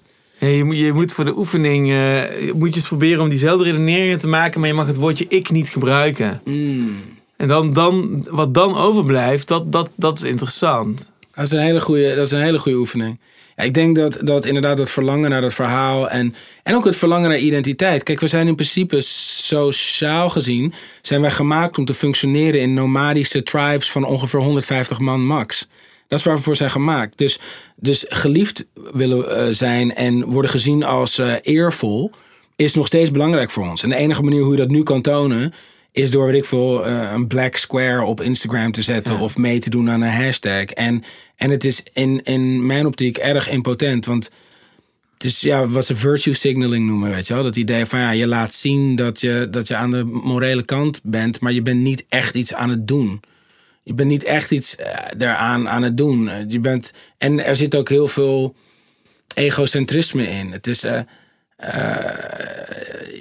ja, het zet geen zoden aan de dijk. Want het enige wat echt zoden aan de dijk zet, is het gesprek. Is dat je elkaar in de ogen aankijkt en zegt hoe het zit. Het enige wat, wat, wat duisternis kan, kan oplossen is licht. Gewoon zaklampen erop. Matter of fact, gewoon een fucking, gewoon een gigantische, gewoon eh, brand erop, gewoon vuur. Gewoon zien wat het is. En, um, en ik denk niet dat, dat, dat, uh, dat uh, social media de manier is om dat te doen. Want dat gaat alleen maar over, oh ja, vind jij dit? Ja, maar dan weet je duidelijk niet van dit. En dan, heb je, ja. dan wordt dat het gesprek. En dan, alles wordt dan een gevecht. En dat is gewoon zonde, want daarom vind ik optreden zo leuk. Als je optreedt, heb je gewoon een zaal. En dan is het mijn taak om zo'n zaal als een stemvork gewoon uh, in harmonie te brengen. Als een prisma van het licht van de band. En dan met z'n allen zijn we gewoon voor anderhalf uur... zijn we niet onderdeel van een of ander team. We zijn allemaal samen. En dan, daarna kan je weer teruggaan en voor je team gaan brullen. Ja. Maar dat moment is, mij, is het meest waardevolle wat er is. Dat is. Ja. Ja, dat herken ik wel. Ja. Want als je, ja, als, je, als je optreedt, dan merk je dat het allerbelangrijkste is dat, dat die zaal tot leven komt. Die energetische wet. Gewoon heel simpel, heel sec. Ja. Van, van ik, kan me, ik kan me heel erg voorbereiden of ik kan me helemaal niet voorbereiden en alles ertussen. Maar elke keer als je op het podium staat, in het moment, word je toch weer in je gezicht geslagen uh, door dat feit dat er dan in die, in mijn geval zijn het dan vaak in een theaterzaaltje van 200, 300 man of zo. Maar dat, dat effect is hetzelfde, dat je gewoon dat terugkrijgt en dat je daar iets mee moet. Ja. En dan ga je, weet ik veel, een, een, een, in mijn geval dan een opmerking of een grap of een soort van kwinkslag of iets van iets om het ijs te breken. En dan komt er een soort van lachje terug en dan dan denk je, oh ja, oké, okay, daar, daar, kun je op door. En dan je moet aan de slag. Wederom, intuïtie, improvisatie, vermogen. Al die dingen zijn dan, merk je, altijd weer opnieuw veel waardevoller dan alles wat je wel of niet hebt voorbereid. Want die zaal moet tot leven komen. Ja, ja. En dat is het enige wat je hebt. Ja. En ja, in jouw geval is dat dan die muziek en die. Maar ook improvisatie. Ik ben een pure improvisatie. Ik vraag altijd in shows van waar willen jullie dat ik het over heb? En dan ga ik daarover zingen. Dat doe ik elke show. Ja. Geef me tien onderwerpen en dan ga ik daar iets mee doen. Dus ik, het moment, het bewaken van het moment, dat is, dat is denk ik de taak van een, van een maker. En, en zeker als wij continu weg worden gehaald van, van het uh, moment met technologie en afleiding. Ja. We mogen bijna nooit hier zijn. Terwijl als je gewoon hier bent, is het eigenlijk altijd best wel leuk. Het, het, wordt pas een probleem als je in het verleden of in de toekomst aan het, aan het dobberen bent. Maar als je gewoon hier bent, dan is het eigenlijk altijd best wel leuk. Want je bent hier en je kan het zien voor wat het is. Je bent helder. Maar da daarom is ook zeg maar, Big Brother isn't watching us, it's distracting us. It's singing, het is aan het trommelen, het is gewoon continu. hey, hier jongens, gewoon, het is niet meer. Het is gewoon hele hey, kijk hier. Wel via dingen waar het alsnog via data collectie naar ons kijkt. Maar dat is wat het aan het doen is. Die, die kan op het tegeltje. Big Brother is distracting you. Ja, het is niet, het is niet zeg maar watching us. Het is zo van, wees nooit hier, wees nooit present, want dan, want dan, want het is alleen maar in die momenten dat, dat dat de gedeelde menselijkheid zo duidelijk wordt. Ja, ja, ja. En dat al deze soort van betitelingen en identiteitsdingen, die, die, die gaan er gewoon even, even op de achterbank. Weet je wel, calm down. Het, het is, ik zit de laatste tijd heel vaak als ik op mijn telefoon zit. Mm -hmm. En ik zit de hele dag door op mijn telefoon. Zoals volgens mij wij allemaal in deze tijd doen. En dan heb ik die gedachte. Dat, dat is eenzelfde uitzoom. Dat dan niet, niet mijn, mijn ego kijkt, maar, maar dat wezen dat erboven zweeft na, nadenkt over dat ik die, op die telefoon zit te kijken en dan denk ik van, er is hier niks.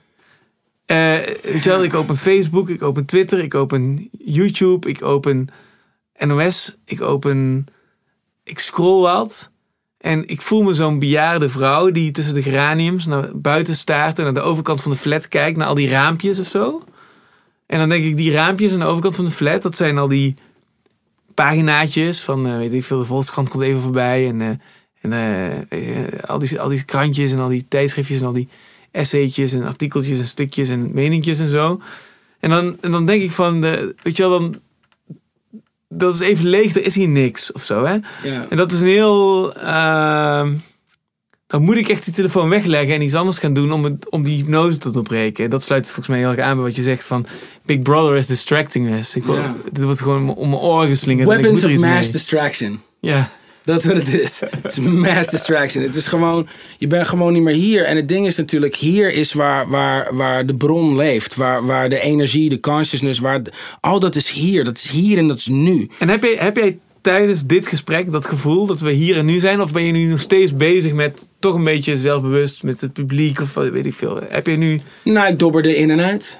Ja. Ik dobberde in en uit. Soms, soms ben ik aan het krabbelen aan een stukje, stukje perspectief. En dan ben ik dat aan het doen. En dat is gewoon in service van uh, jou raken, zeg maar. En, uh, maar dat kan het zo tien seconden later zijn dat ik denk, oh ja, maar ja, goed, hoe komt dat over? Want het is, het is uh, natuurlijk is het zelf, zelfbewust is er ook. Dus het, het is erin en eruit.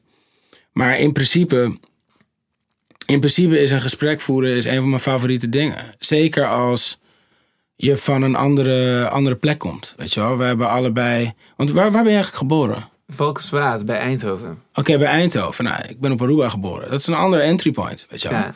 En, en dus dat is fucking fantastisch. Want dan, dan ja, dus dat, dus dat is mijn jam. En vaak ben ik daar dan in het, in het nu. Of in ieder geval in dienst van het nu.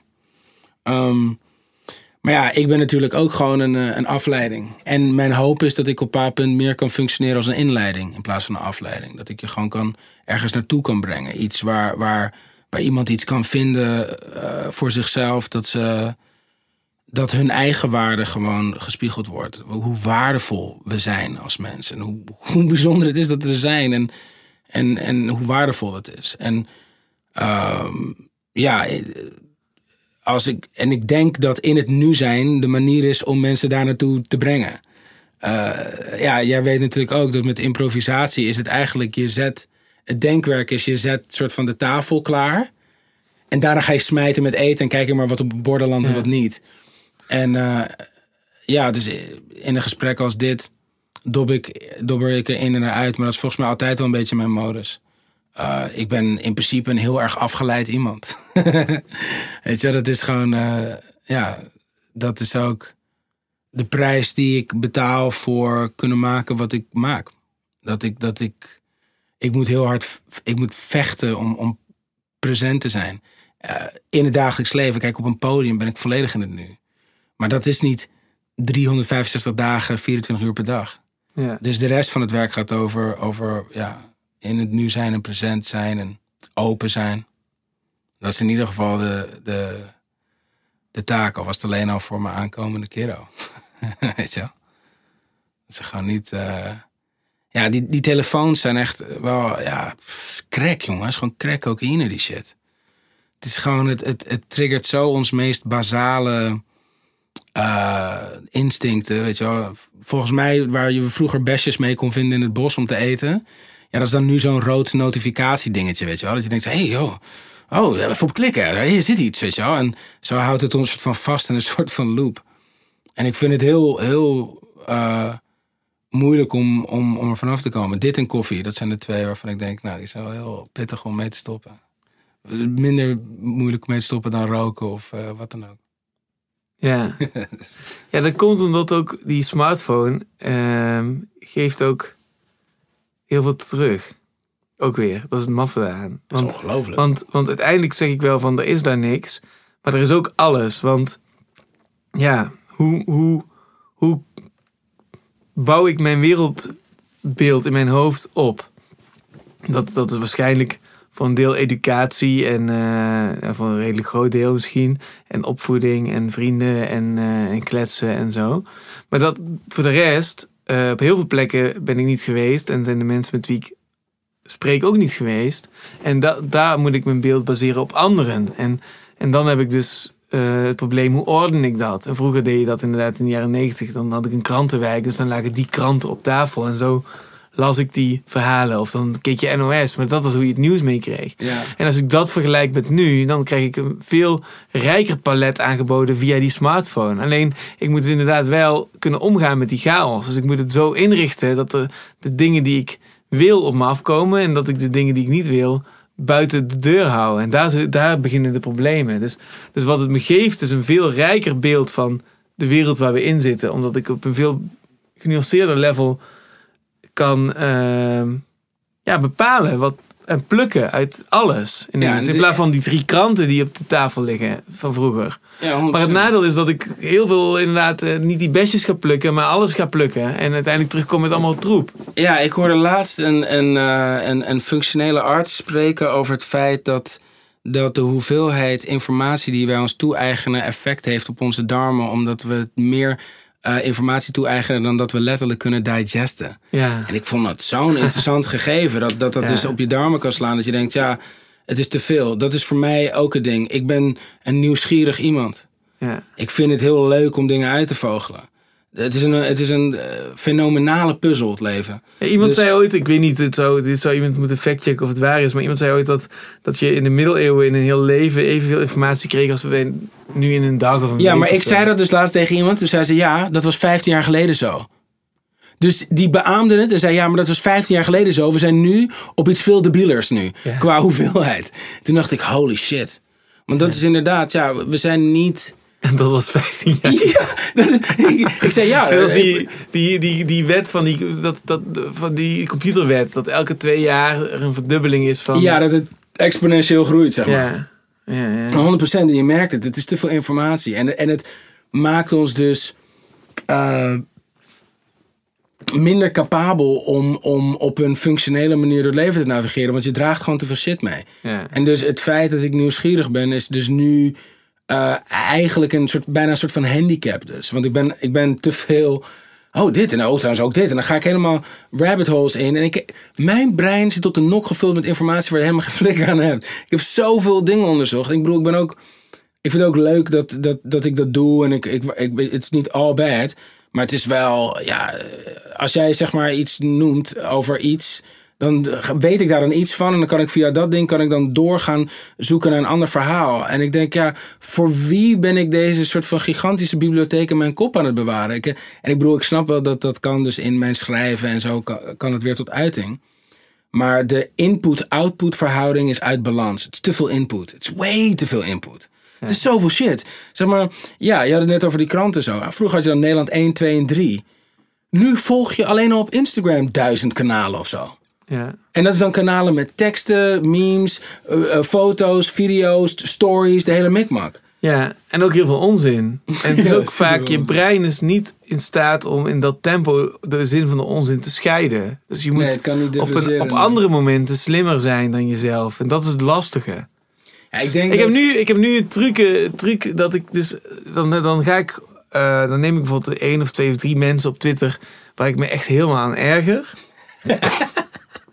en dan, en dan, en dan besluit ik dat ik, dat ik dan eerst ontvriend ik die persoon. Ja. Of ontvolg ik die persoon. En dan vervolgens ga ik over een periode van een aantal weken besluit ik iedereen te ontvolgen die een bericht liked van die persoon. Oké, ja, ja, fair enough. En eh, soms moet ik echt offers maken en denk van shit, ik volg deze graag. Maar nee, ik moet een hardliner Ja, zijn. want dan komt het weer terug op Twitter. Hè? en, en zo. nou, het goede eraan is, is dat je dus je, op die manier kun je heel goed je algoritmes verbeteren. 100%. Want uiteindelijk, je maakt al wat offers dat je mensen niet meer volgt die je interessant vindt misschien. Maar wat je overhoudt is een veel uitgebalanceerder palet van allemaal dingen die je wel interessant vindt. Omdat je Ja. elke dag een random shitload aan output krijgt van dingen die je op een random manier interesseren. En op die manier, dus als je, als je die, die, die ergernissen elimineert, dan, ja, dan, dan gooi je wel wat waardevols soms weg. Maar je houdt wel iets beters over. En dat is een hele goede manier om een algoritmes schoon te krijgen, heb ik ontdekt bij mezelf. Ja, zo doe ik, zo doe ik het ook met, met Twitter. Ik heb ergens een Piet Philly Twitter. Die had ooit fucking veel followers. Nu heeft het volgens mij 9000 of 8000 followers. En ik weet ook niet wat die daar doen, want ik doe daar nooit iets mee. Maar ik heb ook een Twitter-account waar helemaal niemand van weet. Waar ik alleen maar dingen op volg die ik zelf interessant vind. En af en toe ook reageer. En dat is eh, een hele waardevolle bron van, van inzichten, informatie, tips en tricks en trucjes en dingen om alles van je persoonlijke tot je zakelijke ding te laten floreren. En, en, en ook eh, wat is er nou eh, geopolitiek gezien, wat gebeurt er daar allemaal, weet je wel? Dat, dat, dat vind ik wel interessant. Maar ook daarmee had ik toch, eh, volgens mij nog vanochtend of zoiets, dat ik dacht, ja, maar die stroom stopt ook nooit. Ja. Die Twitter fucking timeline stopt nooit. Dus het is echt zo, yo. eh, Het, het is nog steeds, dat het vereist nog steeds een soort van mentaal dieet. Want het is, het is Ja, maar Ook dus- al is het allemaal goede informatie, het is te veel informatie. Het is zo Precies, maar je moet, het, je moet het, dus zoals ik het doe, in ieder geval, ik probeer het in te richten zoals die vroeger die kranten die op tafel lagen bij de krantenwijk, zeg maar. Dus ik wil, ik wil Twitter openen omdat ik de krant wil lezen, bij van spreken. Ja, het is ook Dus- mijn krantje. Ja, dus, is ik, totally dus ik wil gewoon het nieuws al weten. Hè? Dus, en ik hoef niet alleen de NOS-app te openen. Ik wil gewoon een breder palet. Ik wil ook weten wat er in Amerika gebeurt. Ik wil weten wat er in Engeland gebeurt. Ik wil gewoon de hele nieuwsgaring. Maar ja, dan alles is te veel en, en niks is te weinig. Dus hoe vind je wat je moet overhouden? En op die manier probeer ik dat zo in te richten dat ik gewoon, als ik denk van ik wil weten wat er in de wereld gebeurt, ik wil de krant lezen, dan open ik Twitter en dan wil ik niet al die irritante mensen krijgen. Ik wil gewoon dat ik het nieuws naar me toe krijg wat, waarvan ik denk dat dat de goede bronnen zijn en de, ja, de juiste genuanceerde denkers, de juiste enzovoort. Zo, zo Ja, probeer ik het dan aan te pakken. 100%. En, en ik, ik, ik ga het meest aan op eh, wetenschappers, onderzoekers en denkers en, en makers en filosofen die, die dus durven dingen te zeggen die niet per se passen in de ene hok of de andere. Ja, precies. Dat is, precies. dat die wil je overhouden. Ja, daar haal ik heel veel uit. Want dat geeft mij namelijk ook permissie om, om dus iets minder met een gespannen poepert hier te zitten en te denken, ja, ik moet opletten op wat ik zeg, want het kan zo eh, uit context getrokken worden. En niet door jou, maar gewoon door hoe alles nu werkt. Ja. Weet je wel, bijvoorbeeld eh, Michael Jordan heeft één keer gehuild toen hij een soort van Lifetime Achievement Award had gewonnen. En dat werd toen een meme van de huilende Michael Jordan. Dus er is een hele generatie die Michael Jordan, de beste basketballer die ooit geleefd heeft, alleen maar kennen als de huilende guy. Dat is, omdat het een meme wordt. Dat is wat internet kan doen met iets. Nou, dat is wel echt heel pittig. Ja. Dus, dus eh, ehm, eh, maar de mensen die gewoon durven te zijn wat ze zijn, dat zijn uiteindelijk de leiders. Dat zijn uiteindelijk de mensen die, die voor verandering zorgen. Dat zijn uiteindelijk de mensen die een thuis kunnen geven aan iedereen die zich eenzaam voelen in dit systeem van verdeel en heers. Weet je wel? Want dat is het ook. Eh, Je hebt het nodig dat iemand af en toe gewoon zijn bek opentrekt. Je wel. En laatst van de week zag ik, dus je hebt zo'n meme van zo'n jongetje van twee of drie die als een middelvinger opsteekt bij zo'n voetbal. Eh, dat is echt zo'n hele, ja, zo'n zo'n zo'n plaatje, wat heet het weer, opnieuw in de meme wo- wordt toegepast. En laatst zag ik in de krant het portret van die jongen die inmiddels blijkbaar een volwassen kerel is. En hoe hij daar nu op terugkijkt dat hij een meme geworden is. of zo. Dat is ook het gekke van deze tijd, is dat het altijd weer een kwartslag draait en dan komt er weer iets heel, heel nieuws uit of zo. Hè? Dat is er zo maf doe, aan. doe me denken aan dat ik zag laatst een foto en ik, ik weet niet waarom ik dit noem, maar ik zag laatst een foto van een vrouw met haar eigen zoontje en die vrouw was het babygezichtje in de Teletubbies zon. Oh ja, Alright? En dat je dan gewoon denkt, oh ja. En dat is dus een beetje het gekke van überhaupt opnames. Dit wat wij nu doen is een opname. Sommige Ja. liedjes die ik heb gemaakt is een opname. Maar het is, het is een moment.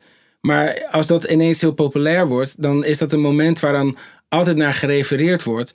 Maar je kan helemaal niet van wie dan ook verlangen dat zij, dat zij ehm, eh, voor jouw gevoel trouw blijven aan whatever dat moment is. Want dat- Ja. is niet hoe momenten werken. En, ehm, en met internet, zeker dat bijvoorbeeld, ja, Leonardo DiCaprio in de rol van die Django-film ja. eh, was dan ergens aan het lachen en zo. Nou, die lachende, eh, dat is ook een meme, hè? Leonardo DiCaprio die zo moet lachen. Hij wordt meestal gebruikt als iemand denkt dat iets zo zit, maar het zit eigenlijk zo. En dan zie je zijn hoofd. Dat is dan nu gewoon forever zo. Dat is zo, het is, het is echt een gekke wereld, Ja, man. forever of voor dat. Maar of, Ja, dat jaar. verdwijnt weer, weet je Ja, wel. ja, is dus ook helemaal verdwenen. Dus het, het, het 100%. zakt ook weg in de modder weer. Dat is waar. Ik heb zo, ik heb, fuck, ik had echt een debiele hoeveelheid eh, huisvrienden en MySpace vrienden. En toen kwam Facebook en had ik daar. En toen was Instagram. Ja. En ik ben een beetje zo, dan nu TikTok en zo. En ik ben eigenlijk een beetje op een plek dat ik denk, ja, eh, eh, do I even give a shit? Om, het, het ding is namelijk dat de enige reden dat ik erop zit, is omdat ik in contact wil blijven met de mensen die wat ik maak leuk vind. Die, daar, die willen dat als ik iets nieuws heb gemaakt, dat die te horen krijgen dat ik dat heb. Maar dat is met die algoritmes ook niet zo. Dus het is zo van. De functie lijkt alleen nog maar data mining. het is alleen nog maar, er wordt alleen nog maar data gemined. En zolang wij maar genoeg getriggerd worden en aan die crackpijp blijven leuren. ja. Ja, ik, ik heb zelf, dus ik kan zelf ook die gedachte hebben van eh, waarom zou je dit in godsnaam allemaal opnemen en eh kun je dat niet voor allerlei, op allerlei manieren out of context presenteren. Maar voor mij is, is, is waar we het al eerder over hadden, die splitsing van het ego en die afsplitsing naar het wezen dat dat registreert. Dat is eigenlijk voor mij de, toch een soort doorbraak geweest. Dat sinds ik het op die manier zie, ben ik eigenlijk ontkoppeld van, van, van wat ik zeg. Dus Ja, ik, ja. ik zie dat niet meer als, als mijzelf. Ik ben wel een beetje natuurlijk, maar ik ben ontkoppeld van die betekenissen of zo. Die andere, ja, dus wat jij eigenlijk ook eigenlijk zegt, wat jouw survival instinct is geweest, al van jong, ja, vanaf dat je bekend bent, dat, eh, dat je dat ziet als iets van anderen. Ja, Dus, dus, ik, dus ik merk dat je, dat je dat gewoon splitst. Dat je dat gewoon afsplitst in je hoofd. Dat je denkt Ja. van ja, het maakt allemaal niet uit of zo. Ja, 100%. En anders kun je dat ook niet doen. Snap je? Als ik bang zou zijn, dan zou ik helemaal niet kunnen praten drie uur. eh, weet je wel? Het is helemaal geen gedachte meer. Ja, en, en het ding is ook dat ja, je kan jezelf toch niet een gevangene maken van andermans perceptie. Dat is toch, dat is toch no way to live? Nee, ja, Eh, tenzij, ja. je, tenzij je inderdaad eh, eh, totalitaire systemen op, optuigt. Dat is waar, waar Jordan Peterson dan voor waarschuwt. Ja, Dan is het in één keer gevaarlijk. Maar zolang we daar niet in zitten, ja, zou je denken dat je vrij moet zijn. ja, ja 100%. Ik bedoel, en dat is nog een reden waarom ik Nederland wel heel leuk vind. Is dat er is wel een idee, dat idee van ja, ik ga aanstaan zoals ik daar zin in heb.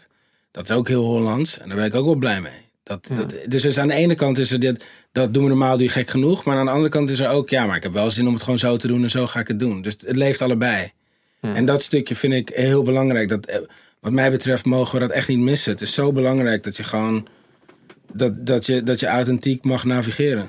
Hoe lang zitten we eigenlijk? Volgens mij, zijn we, volgens mij zijn we nu iets van drie uur aan het praten. Dat is lang, man. Ongelooflijk. Want dat is niet hoe lang ze normaal gesproken zijn, toch? Ik had er Ik weet niet, ik, heb, ik, ik dacht nu van, eh, ik dacht nu laat ik nu eens even subtiel op de klok kijken. Maar het is nu eh, half tien. Holy shit. En we zijn om half eh, zeven begonnen. Holy Dus misschien moeten we er een strikje in leggen. Ja, sowieso. Maar ik voelde al een paar keer hoor. Ik dacht, oké, hier is die cool. En toen gingen we door. En toen, Ja, ah, ja, ja. cool, ik, ook, ja ik, ik vond het ik vond, ik vond zo'n ehm, leuk gesprek dat ik gewoon ook, het, soms vind ik het beledigend naar mijn gesprekspartner om op, op de klok te kijken, omdat ik dan een impliciet signaal geef van, Van, eh, dit is fucking boring, bro. ja, denk ik, dat ga ik niet doen. Dus ik, ik, ik- Ja. eh, eh, ja, fijn. Maar ehm, Nee, ik weet niet, is er nog iets, is er tot slot nog iets wat je, wat je denkt van, ja, dit, dit, dit, had, dit wil ik nog gezegd hebben? Of denk je van, nee, we het hier Nee, laten? ik heb alles wel aangestipt. Kijk, we zijn veel mooier dan dat ons wordt verteld. Dat we zijn, schaam je niet om dat te vieren. Het is nodig. Ehm, en, ehm, en, en zelfvertrouwen is een hartstikke mooi ding. En, ehm, en als dingen zijn in termen van absolute, dan probeert of jouw ego of iemand anders jou te verdelen van de rest. Terwijl we zijn allemaal onderdeel van het geheel. En, eh, en authenticiteit wint. Dat zijn eigenlijk, als ik nu het moet, de eh, punten moet extraheren, volgens mij zijn dat de bullet uit- points de van bullet eh, de, points uit is het de, gesprek. de ja. handout voor de luisteraar. Ja, dat is, dat is, volgens mij is dat het enige wat ik te delen en te verkondigen heb. Is Ja. dat. Van ja, wees gewoon lekker jezelf. En laat je niet afleiden. En, ehm, en het is zo mooi om gewoon een, om een, om een prachtige weirdo te zijn. Het is, zo, het is zo vet als je dat toestaat voor jezelf. Het is het beste. Ja. Dus don't worry about it. Ja, daar ben ik- wel mee eens. Ja, toch? Ja. En eh, ja, het is interessant. We zijn eigenlijk helemaal blind dit gesprek ingegaan. En nu Ja, eh, hebben we gewoon een soort van, van live, live action psychose. eh, of een soort trip, of een soort psychedelische trip beleefd van een gesprek of zo. En ja, ik, ik heb heel geboeid geluisterd. En ik vond ook...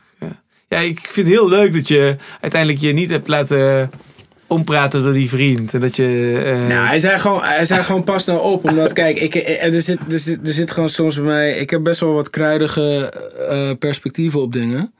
Maar ik heb het hier nog heel erg, voor mijn doen, heel erg goed gerelativeerd. En, en in ieder geval genoeg context gegeven dat, dat het niet te koud op iemands dak valt. Want weet je wat het is? Ik wil ook helemaal niet eh, dat, dat, dat mensen zich eh, afgestoten voelen door wat ik zeg. Want ik probeer juist te verbinden, dus dat is het ook. Ehm, maar ja, ik probeer wel te verbinden met mensen die gewoon zin hebben om, eh, om gewoon tegen dingen aan te schoppen. En zich niet te laten vertellen wat we wel en niet moeten doen met onze tijd, of onze lichaam, of onze mind, of onze carrières, of ons huis. ja. Gewoon go do your own thing, man. Fuck off. dus, dus, dus iedereen die daar down voor is, ga, volg, de, volg de Piet op alle kanalen en, eh, en, en zoek me op als ik ergens speel. Dan kan je, kan je er meer van krijgen voor je porum. That's it, zeg maar. Nou, Ja, mooi. Dat eh, zijn goede afsluitende woorden. Ja, heel erg bedankt. ja was gezellig, man. Super. Yes.